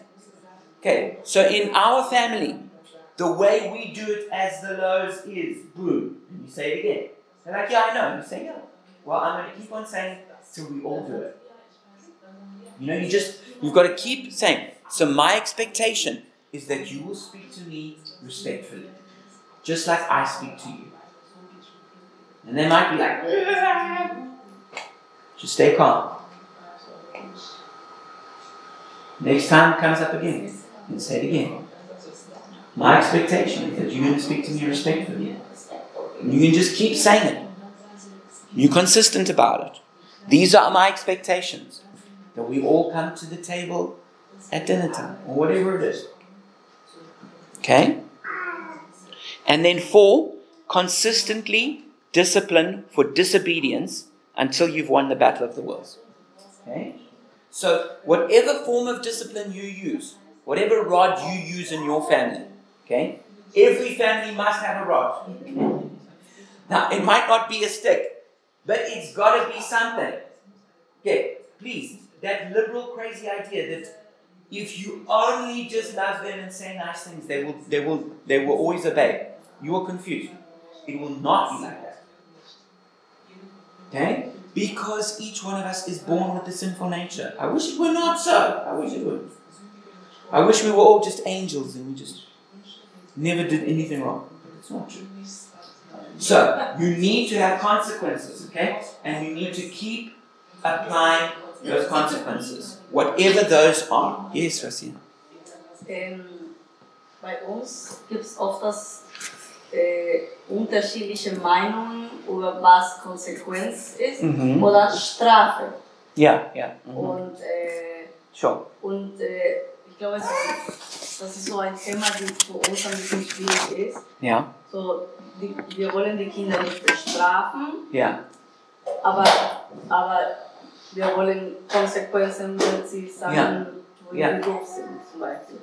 Ja. Und dann, wie unterscheidet man dann? Okay, good. That's a good question. Kinder nicht zu bestrafen, aber Konsequenzen sagen. So Rasia is saying is that they sometimes have different views on what the consequences or punishments should be. Thanks for being honest about that. Look, I think this is a big struggle for, for, for, for most marriages. Okay, it's it's how do we come into agreement about what should be done and what are the punishments if it's not done. I just think what's important, what's most important, is that a couple can talk about it until they come into agreement and if necessary, go to a third party, like who can help mediate a discussion so that they can agree. This is the first thing because if a child sees there's a gap, they will always exploit that. So I would say that's the first step in it is is to agree what what are the battles you you you willing to fight because you can't fight every battle. Okay, you, you can't change everything about a child in one go. You just can't. It's a process. So what what are the things that are most important to you? Agree on that. and agree on consequences of that if there's willful defiance on those things. And even if there's a whole bunch of other things you can't agree on, at least agree on those maybe three most important things. That's what I would recommend. And if you can't find that agreement together, get counsel from someone else who can help you talk about it till you get to it. Just on those few things. That's, that, that, that, that's my recommendation. And then just be consistent. Keep applying it. Don't, and don't expect like a revolutionary change, but just be faithful and patient. And keep make just keep being consistent and see if there won't be progress that comes from it. Yeah, Lena? I want to jump in on that because I actually also find it very hard, like to überspitzen it, to try and be the same parent. Because it's always going to be two different people who automatically react very differently to the same thing. Um, and um, I think for me it's, it's to agree on the goal, um, uh, but maybe allow for each parent to go their way there. Mhm. We, we aim at the same thing, we agree on Yeah, that's good. consequences, but maybe I've said, we're not gonna have your ice cream today. this wasn't even an option for myself. So like the way there is different for us. Um, and I find it very important for myself Yeah. to respect ourselves different way. Yeah. So to, to be like, okay, I would have totally taken this differently, but he's taking charge, so I'll let him. Yeah. Um, and I, I have to keep my hands off now. Yeah, even if that's good. Yeah, that's good. to so I find that that helps me to make it easier and stop us from fighting in between Yeah, that's good. kids, you know. Sometimes you just need to allow the other parent who's handling the situation to handle it and you just back them up.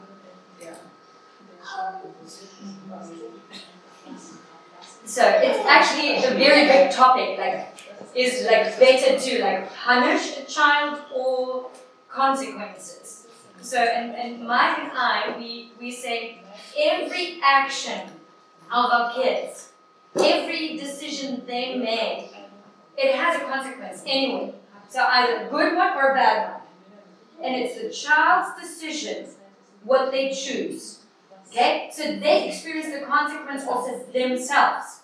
For instance, they don't want to clean up their plate after dinner. So I say, okay, it's your decision. But that means you need to eat from a dirty plate tomorrow morning. It's your decision, but it has a consequence. Every decision has a consequence. So we, like, maybe we'll get to it a little bit more. We do the love and logic way, if you've heard of that. It's um, every action has a consequence. And to train a child to see, oh, this is actually what I do want, and this is actually, this is bad. I don't want that. It harms connection, it harms my life with others. It is actually not a good consequence. And like, das ist sozusagen Strafe genug, dass sie dann sehen, oh my, and it, you constantly remind them, you show them, like, the consequences Does it make sense? It's, it's a huge topic and a little difficult to summarize it, but I think look that's a great I think it's a great point and where and where there are those immediate consequences, then those are the best ones to let happen. Like I like the example you gave about the plate. There may be those sometimes, like let's say talking on the phone at the table. Um, if I let my teenagers do that, they would do it every time, that yeah, exactly. there's no negative consequence. As far as they're concerned, that's good. Um, so you that's where you have to impose a consequence on them. Like if you're going to do that, then I'm going to take your phone away. Like Exactly. so. So I think I agree completely. If you if there's a natural consequence that will teach them, great, use that. If you know, like let's say they don't learn for a test, they get in trouble with their teacher. You're not going to go and rush to their defense saying, "Oh no, why the teacher was so horrible." No, you say, "No, that's what happens when you don't learn for tests. You get bad marks." And the teacher says, Hey, why didn't you do your work? Okay, that's a good example. But sometimes you also have to impose a consequence when that child can't see it. For example, they might say, Well, I want to eat ice cream for every meal. And I guess you could wait, you know, until, until they're totally sick and then say, Okay, now do you want to do that? But probably what you're going to have to do is say, No, that's n- not good. You shouldn't do that. Um, so, yeah, I agree. Uh, but consequences are really important to teach, though. This is, I think, the main thing. Um, And sometimes the kids don't know. Like, th- they're children, you know, you have to present. So if you decide to do that, then either this or this will happen. You know? Like, like you can decide this or this, and this is happening if you do that, and this is happening if you do that. yeah, good. Yeah. Okay, great. Um, just a few more, and then we'll have questions. Um, uh, some training goals. Um, I would just say the first one is clear: submission to authority, and authority starting with mum and dad. So, there's two things. If you've got very little kids, you have to teach them. That is that they understand no and stop. This is the two most important things you've got to train little kids. They need to understand, like as they're putting their hand into the wall socket, uh, they're about to give them an electric shock, you go, no. And they need to learn to obey no. Or they're running along the road and you go, stop. They need to listen to that. So those are the two basic things you've got to teach a child. There is a little technique that I learned somewhere along the way that really helped me as a parent. When I give my children an instruction, they have to look at me and they have to go, Yes, Dad. So if I go to them, Hey guys, I want everyone to tidy up their rooms by 3 o'clock today. They're not allowed to say nothing. They can't just not respond. They have to look at me in the eyes and they've got to go, Yes, Dad. And I, I don't know, it's almost magical. If you can get your child to look at you and go, Yes, Mum, or Yes, Dad, your chances of obedience go up like by about 90%. it's, it's, it's got real power. So when you give an instruction, secure agreement. Yes, Dad, or yes, I will do that, or whatever other words are necessary. But that simple yes makes a huge difference. Okay, then, um, yeah, there's some things to do with self control that are important, like um, children need to share and not fight, they need to serve and not be selfish, they need to apologize and say sorry, they need to win and lose graciously, and they need to be kind, not cruel, starting with the weak. So, like the way they treat other animals, for example, like never allow your child to be cruel to an animal. Like they need to learn self control at the beginning. Like you don't just pull a cat like this by its tail or grab a dog by its ears and whatever. You have to teach them self control. Like you've got to use like like Spider Man was taught with great power comes great responsibility. That's my kids love Spider Man, so I used to use that line with them all the time. I'd say, great power comes great responsibility, Dad. Say, good. So that's why you've got great power. You can hurt that cat. You can hurt that dog. You can break that plate. You can do this. But we have to be responsible with our power. That's what superheroes do, right? It's actually how I led Jesus. Uh, it's how I led Joseph to Christ was through the superhero gospel. You guys have never heard the, the, the gospel according to superheroes. But he loves superheroes. I was like, okay, well, tell me, what are the superpowers of Spider Man? Well, he can flick like this and run, and he, he can spin through the air, and he can do this. Okay, good. What can help you? I, I'm strong. What does Batman do? I don't really have powers, but he's like, know, he can do this. I said, Jesus is the greatest superhero. I said, he doesn't just rescue people, he could heal people who were already wounded, sick. He healed them. What other superhero does that? He could cast out demons out of people. He'd get rid of all those symbiotes and whatever that are in people, like, you know, in venom and all that. Just cast them right out. He could even raise people from the dead. What superhero can do that? I said, actually, he's the ultimate superhero. He created all powers and heroes in the world. That's why you should worship him. Joseph is like, oh yeah.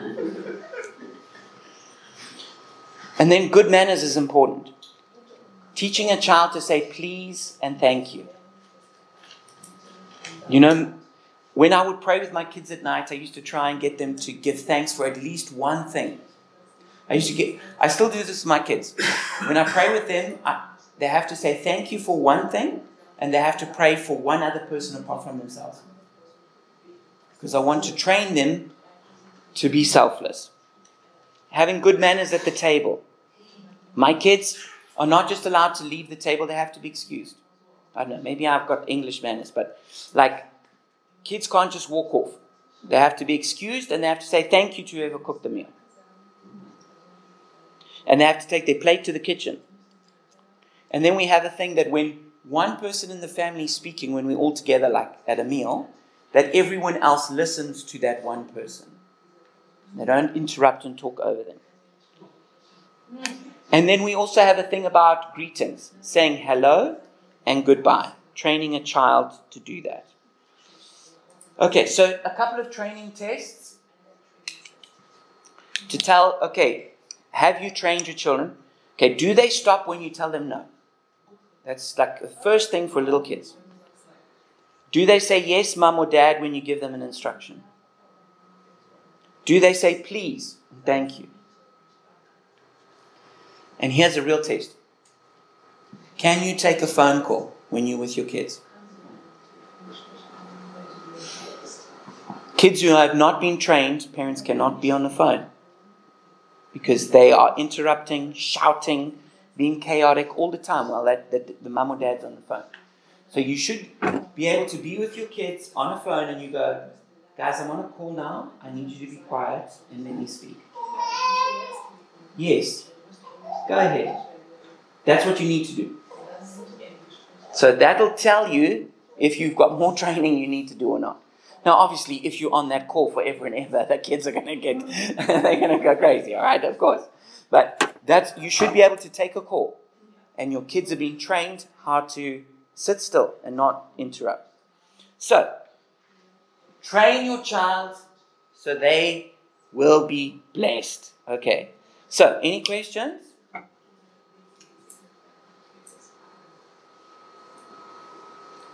Wow. Okay. Questions to consider? So you can discuss this as couples or you can think about it for yourself. Have you taught your children to come under authority or do they think they are the center of the world? On a scale of 1 to 10, how respectful are they? Number two, are you an authoritarian parent raising a weakling or rebel? Or are you a permissive parent raising a barbarian? Or have you struck the right balance? Okay? And three, what battle of the wills must you win? How should you do this? So, why don't you go ahead and take like five minutes to do that? Maybe jot some answers down, then take another five minute break. Okay, so we come to session three, our last one, which is grace, worshiping God. Worshiping God. So there's an interesting story that was told of a Sunday school teacher was discussing the Ten Commandments with the kids, the little kids, and they said, Well, there's a commandment that's to do with your parents, honor your father and your mother. Said, Is there any commandment that's got to do with your brother or sister? And the little boy immediately raised his hand and he said, Yes, do not kill. so, there is a great tragedy, and that is the failure of parents to pass their faith on to their children. And this is actually very common and very problematic. In the Bible, we think of Eli and then his wicked sons, Hophni and Phinehas, or Samuel and his evil sons, or David and Absalom. There's actually a lot of examples of spiritual leaders whose children were terrible. Maybe the, the strongest example is King Josiah, one of the last kings of Israel, and or of Judah specifically. And he was he led a great reformation in Judah, and yet about both his sons, Jeho, uh, Jehoahaz and Jehoiakim, they became kings after him, and it says about both of them they did evil in the eyes of the Lord. Uh, Jehoahaz was exiled to Egypt, and Jehoiakim was exiled to Babylon. And then his grandson also became king, and he was also deported to Babylon. So we must never take it for granted that our children will worship God like us. Never take it for granted. I think that's one of the most important lessons that we have. We think, yeah, but I love God. I love Jesus. I serve in the church. I give, so my kids will just automatically get it. And if we're really not careful, they won't. We have to be very intentional about training our kids to be spiritual. And it's a challenge.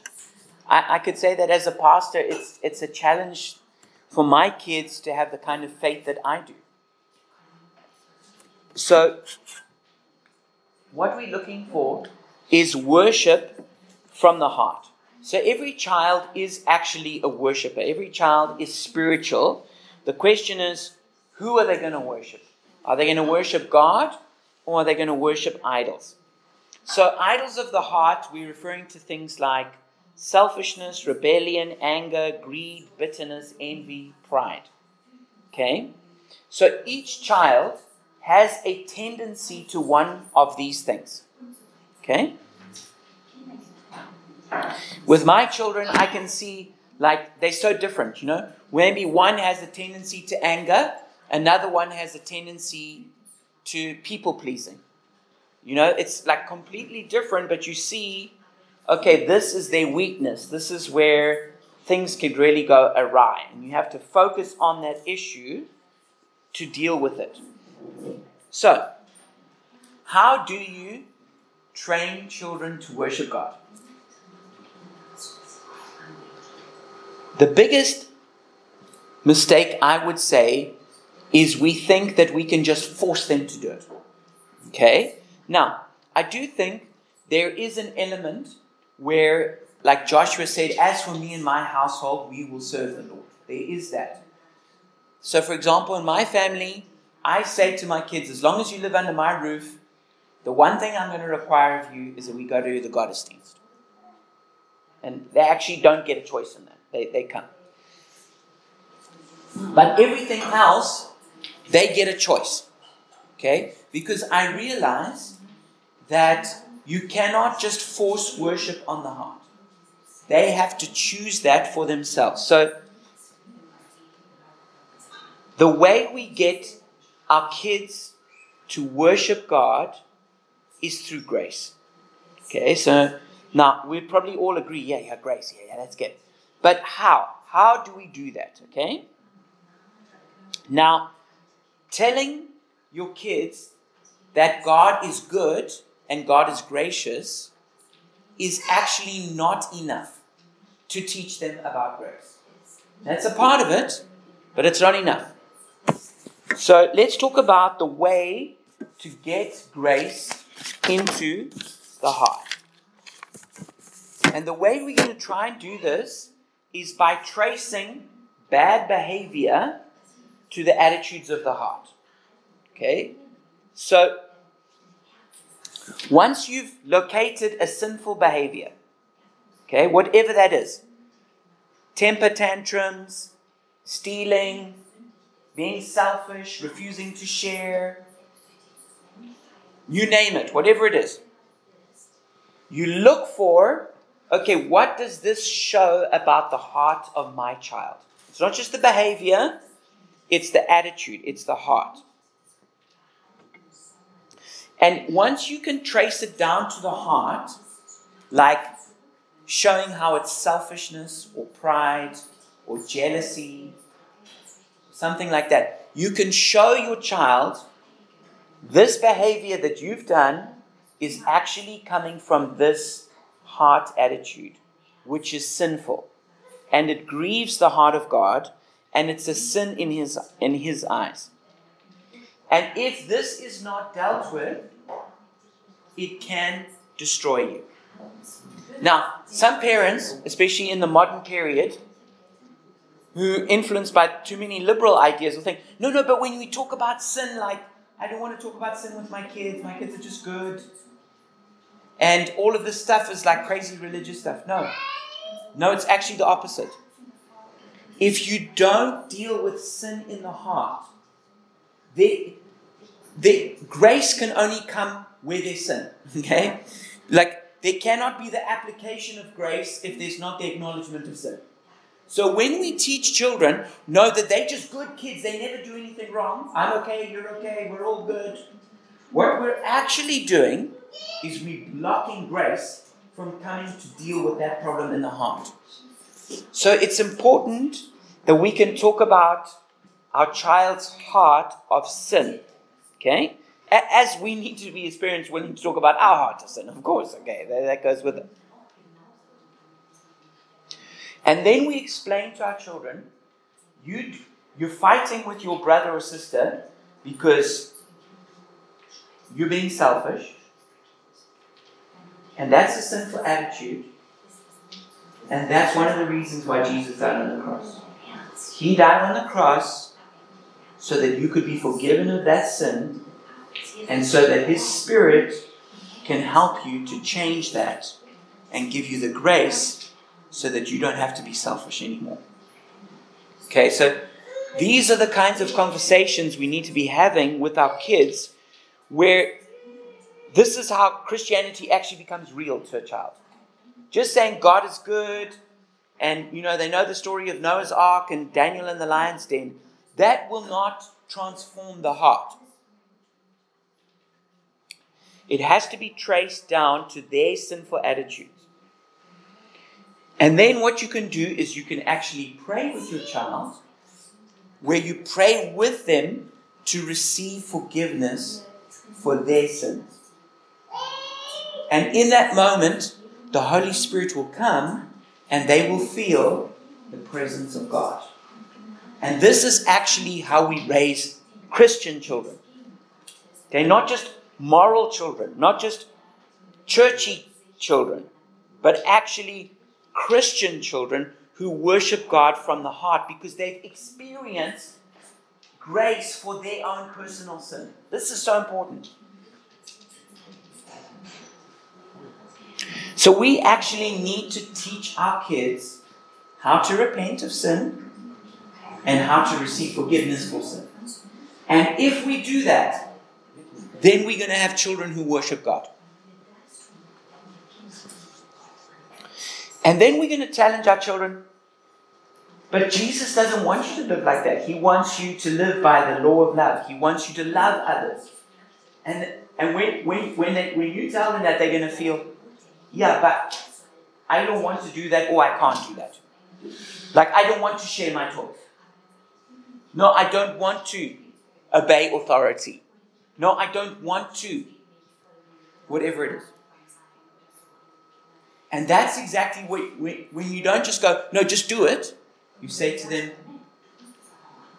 like me, you also need the power of the Holy Spirit to do that.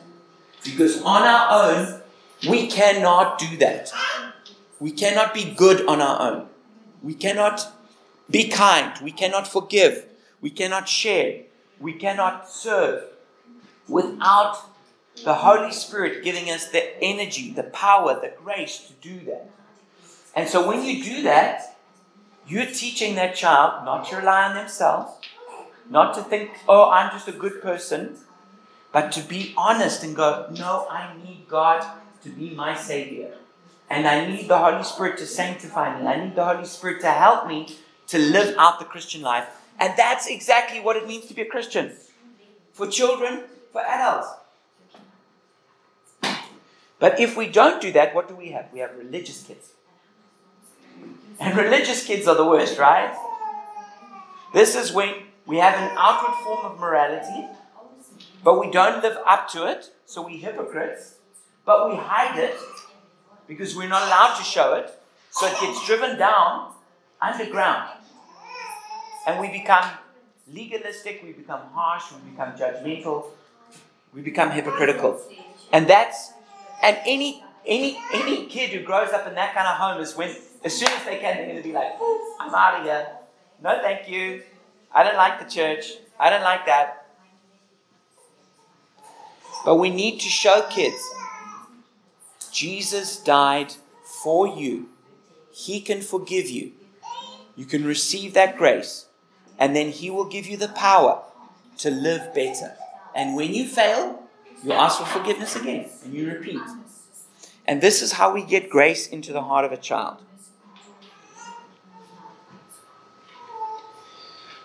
So it deals with the heart, not just behavior. And so it stops us raising a Pharisee or a rebel. It shows children their desperate need for grace, both in forgiveness and in power. And it empowers children to do this for themselves when you are not there. Because they learn how to receive forgiveness, how to receive God's power to overcome sin. And this is something that's essential for them as they grow up and become adults when you're not there. So, okay, what I want you to do now is a little exercise. I want you to turn to your neighbor and say, if your kids are fighting over, let's say, a toy or having a fight, how could you help them to trace that behavior to the heart and then receive, repent and receive forgiveness and then be changed? So just explain that to your neighbor.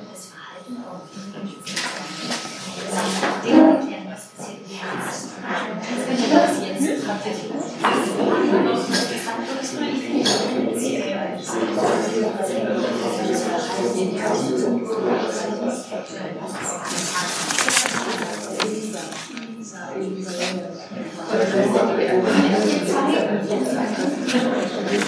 you.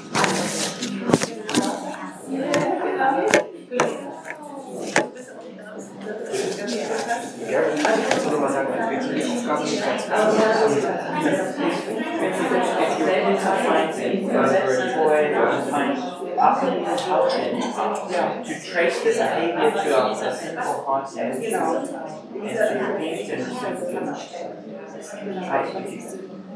Das war das sehr, sehr schön. Genau, also das ist mein,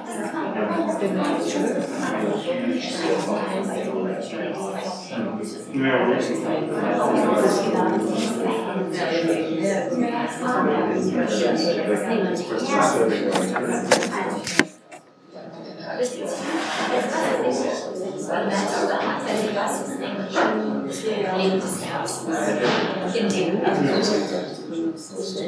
Okay, one more minute.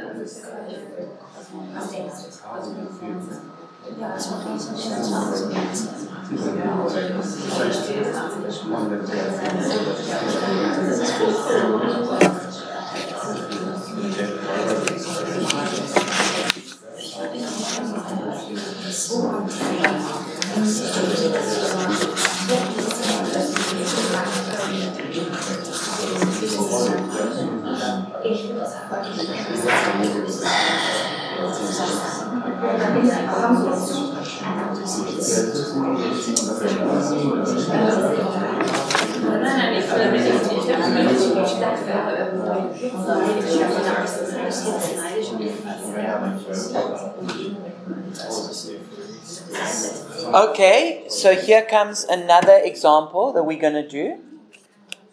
So let's discuss your child comes home from kindergarten or school and says they feel rejected by their friends.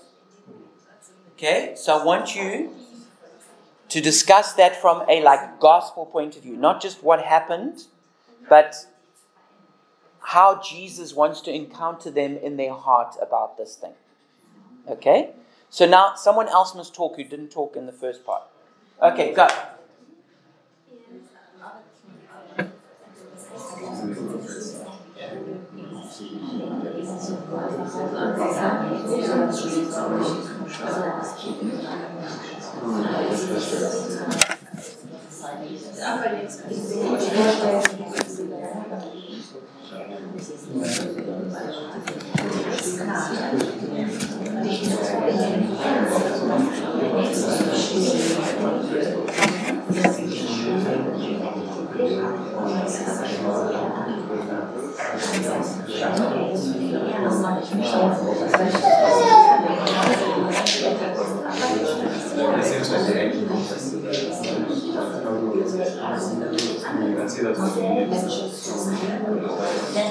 One minute.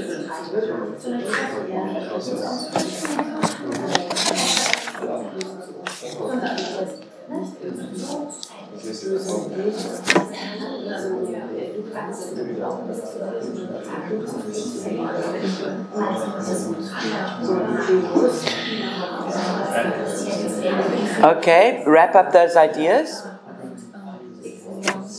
Okay, so let's have a look. What will you do with your child who's returned now from school and you've discussed how you're going to handle them feeling rejected? Okay, so this one's a little bit different. So, the first thing you're going to do is you would empathize with their pain. You're going to you're going to you're going to acknowledge that's hard, that's difficult. I understand that that that, that hurt you. Then you're going to you're going to you're going to trace that attitude that the thing that happened to the heart. How does it how does it impact them and that they feel rejected, right? That's what they feel. They feel rejected. And so now what you're going to do is you're going to invite God to fill them with His love because He has not rejected them. He loves them and He is with them. Then maybe what you could do is you could pray with your child to forgive those people who rejected, who, who, who so painfully rejected them. And you could also help them not to become hard hearted and sinful, that now they want to take revenge on those people. Okay? And rather that they will entrust their hearts to God. So that would be a gospel way of dealing with rejection. So in this case, your child hasn't sinned, your child has maybe been sinned against. So we have to now deal with the other side of it. Okay, let's do one more example. How about it's Christmas Day or Heiliger Abend here in Deutschland, and you open all your presents that were under the tree, and your child gets their presents, opens it, and then goes, I didn't get enough presents, I'm unhappy, this is not good enough. Okay? How will you handle that situation with your child? How will you trace that, what happened down to the heart, and give it a, a, a real gospel grace based solution? So go ahead.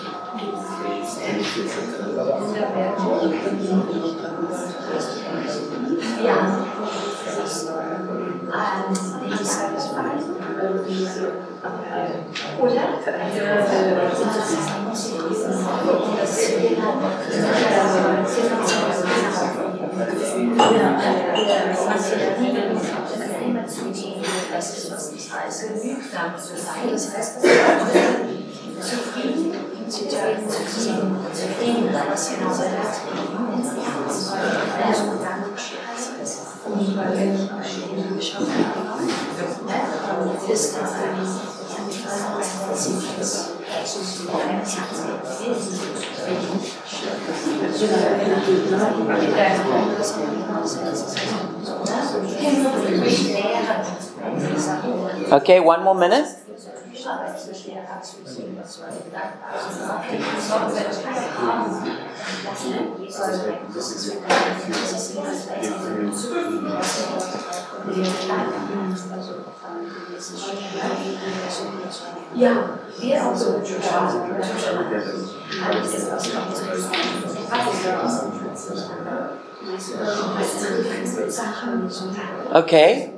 good. I hope those were good discussions for you.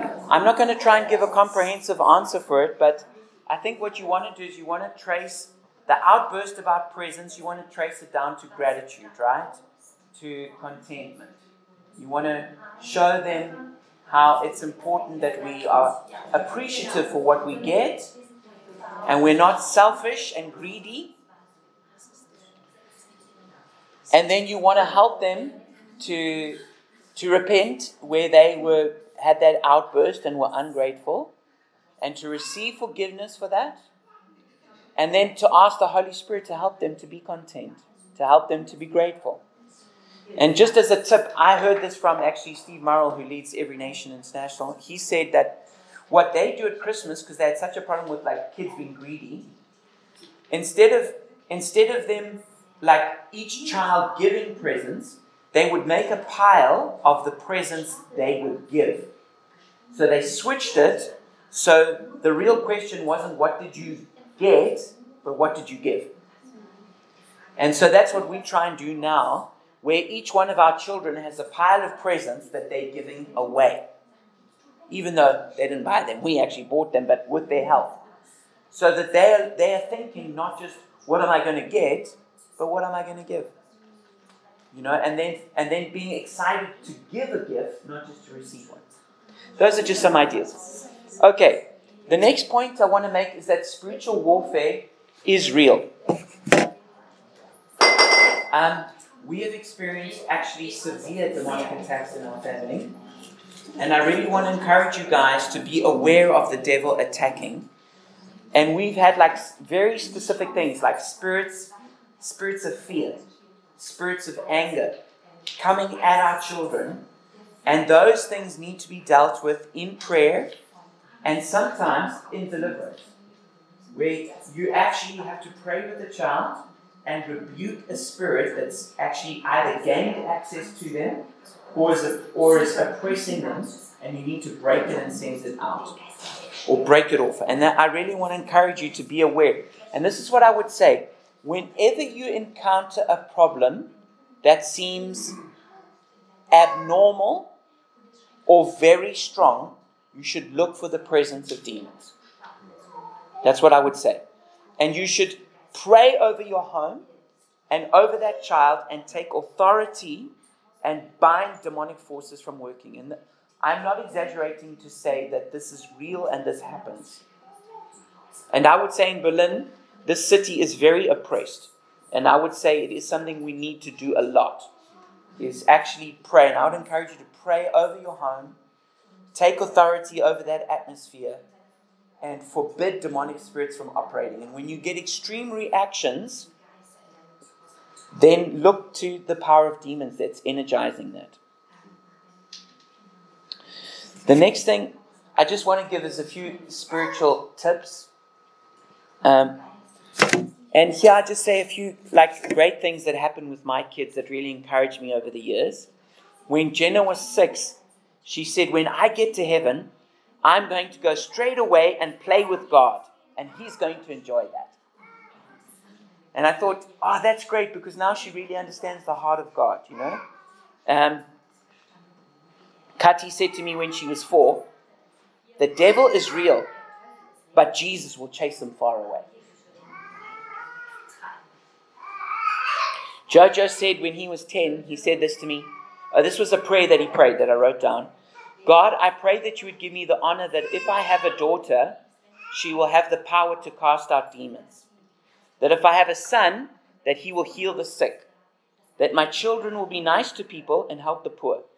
That they will have wisdom and be a great team. I was like, what? what a prayer! What a prayer is that? That's amazing. Uh, so that really encouraged me. Actually, my daughter Jenna said something to me which I still think was really crazy. When she was four, I was reading a child a Bible in, lying in bed next to next to her, and we read the story of the fall, like when the serpent tempted Adam and Eve. So she she heard the story. She asked me a few questions about it, and then she said to me, "It was the devil's fault." Said, I'm going to take that snake, I'm going to kill him, I'm going to cook him, and I'm going to eat him. I was like, whoa! whoa! That's like a warrior spirit right there. I was like, whoa! I, didn't even know what to say to that. I was like, shoo, powerful. Um, okay, so a couple of just ideas, and I'm not saying that my family's got it all right, okay? I'm not suggesting that. But a couple of ideas to help in your family is pray with your kids when they go to bed at night. I'll tell you a cool thing that actually still happens to this day. My son Joe's 20. He loves playing. Uh, uh, he loves playing computer games. Okay, so he'll be on his like PS4 and he'll be playing a game like shooting at people in a ring, and he's playing. You know, he's like where you play with your friends, and then I'll walk in and he'll know why I'm there. I'm there to say goodnight and to pray with him. And then he'll be in a game and he'll go, he'll speak in German. He'll go, ja, ich muss ich muss jetzt eine kurze Pause machen, ich muss mit meinem Vater beten. And, and he's telling this to all the guys he's playing with. He pauses it and he goes, okay, they can't hear now. And then we'll pray and he'll, he'll say his prayers and then he'll go back to playing. And I just, I just love it that he just says it straight out to all these people, like, yo, no, I'm praying with my dad now. And it's because since he was just a tiny little thing, I was praying with them every night. And I still do. So every night, I'm still praying with him. It's not a long prayer, it's just a short prayer. So, but I encourage you to do that. Pray with your kids at night. Um, we try and do family devotions together. I will say that when they were smaller, it was easier. With teenagers, it is hard. I will just say that. And they're always wanting to go here, there, and do Übernachtens and visit this friend, and it is kind of hard. One of the best things we ever did, though, because we do it on a Sunday, is uh, we studied the book of Proverbs from chapter 10 to chapter 31. That's a. I don't know if I ever did anything. That was really good. Um, and we just read a few Proverbs and then they would explain what it means. And that was cool. Or we'd say, okay, let's read this chapter and each one choose which one's your favorite and explain why. That was so cool. That, that, it was, that was really helpful. So if you can, family devotions is good, but yeah, I do admit it can be difficult to do it all the time on a Sunday or whenever. Um, encouraging them, obviously, coming to church, encouraging them to read the Bible. Um, but I think what's really important is actually just discussing things from a Christian perspective all the time. So when they see a billboard, you can have a conversation about that. When you, um, when they hear the news, or they ask you, okay, well, what, what about this thing with Israel and Palestine? Or what about gender mainstreaming? And what about having a sex change? And what about this, you know, issue? You can just talk about it as they come up from a Christian perspective. And I think that that's actually a very important way of discipling. And that's basically what it says, right? That's the Jewish way in, Deuteronomy. It just says, as you go along the road, as you come home, as you lie down, as you stand up, like just talking all the time about the Word of God. And so that's what I just really encourage you to do. Encourage them to be a part of church, a part of ministry, come along to various things, conferences, events, whatever. But just be careful not to push them too hard, especially when they're teenagers, because then they can just react. So you want to encourage, but you, you want to be careful of forcing. So that's like, like because I'm the pastor, now people come to me often, don't you want to get your kids to do this or this in the church? Don't you want to get them. I have a rule, I don't do it. I say to people, my kids make their own decisions about those things. If you want them in your ministry, approach them directly and invite them. Because I don't want them to feel like, oh, my dad is forcing me to do this and this and this, and then they actually resent me and they resent God and they resent the church. I rather let them make the decision for themselves, and then it's their choice if they if they want to do it. Um, so, my big point from this is show your kids how to worship God and rid the heart of idols by the power of grace. So those things we were talking about, I think, is the, really the most important. And my big point for this whole seminar is let's connect heart to heart and raise obedient, respectful, and spiritual children. So, do we have any questions?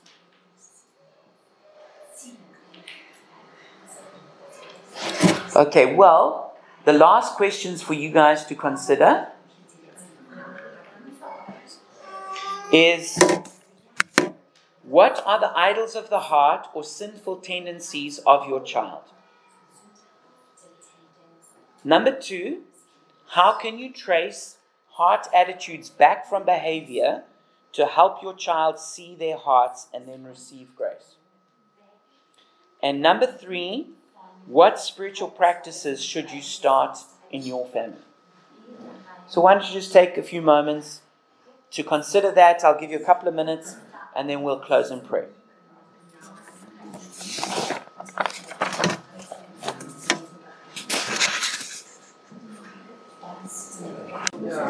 Okay. Now there's one last question I want you to answer. What is your one main point from this whole seminar? What's your one big takeaway that you that like really impressed you and now you want to go and do that? So just tell the person next to you. What is that one thing?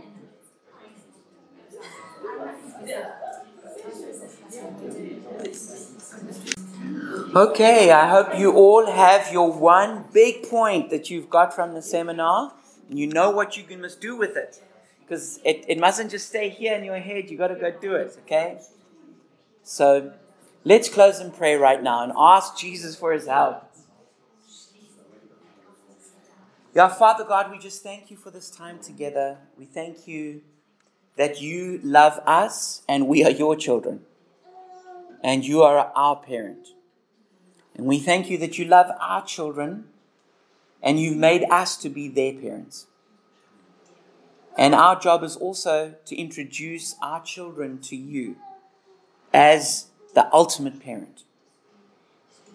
And Father God, we're asking that by the power of the Holy Spirit, by the grace made available by Jesus' death on the cross, that you would help us to love our children well to build connection, to fill up their love tanks, till they are overflowing with love. Help us to understand how to love our children well. Jesus, we pray that you help us to teach our children how to respect us and others. That you would help us to ensure obedience. That we would bring our children under authority. We would take charge of our homes and we would lead our children in paths of righteousness. Help us to train them. We pray for that. And where we have children who are especially difficult, Jesus, we're crying out to you for more grace. We say, Help us, Jesus. Help us. Give us wisdom. Give us understanding. Give us patience. Give us perseverance. We lift those children up before you now. And we pray, Jesus, that you teach us how to help our children to worship you from the heart, how to, how to repent of sin in the heart, how to receive forgiveness, how to receive the power of the Holy Spirit to, to do good, to be holy, to do good works. We pray that each one of our children will not just be religious children, but they will be spiritual children. They will be worshippers they will love you and they will know you. And we pray that the faith we have will become even stronger in our children. And so, Jesus, we just lift up every parent and every child, every future child, even the children our children will have, the future generations. And we pray you bless them, that the power of the Holy Spirit will flow down the generations, the grace of God and we will raise wise children who become wise parents. We ask for this. We thank you for your blessing. We bless each person here. In Jesus' mighty name we pray. Amen. Amen. Amen. Bless you guys.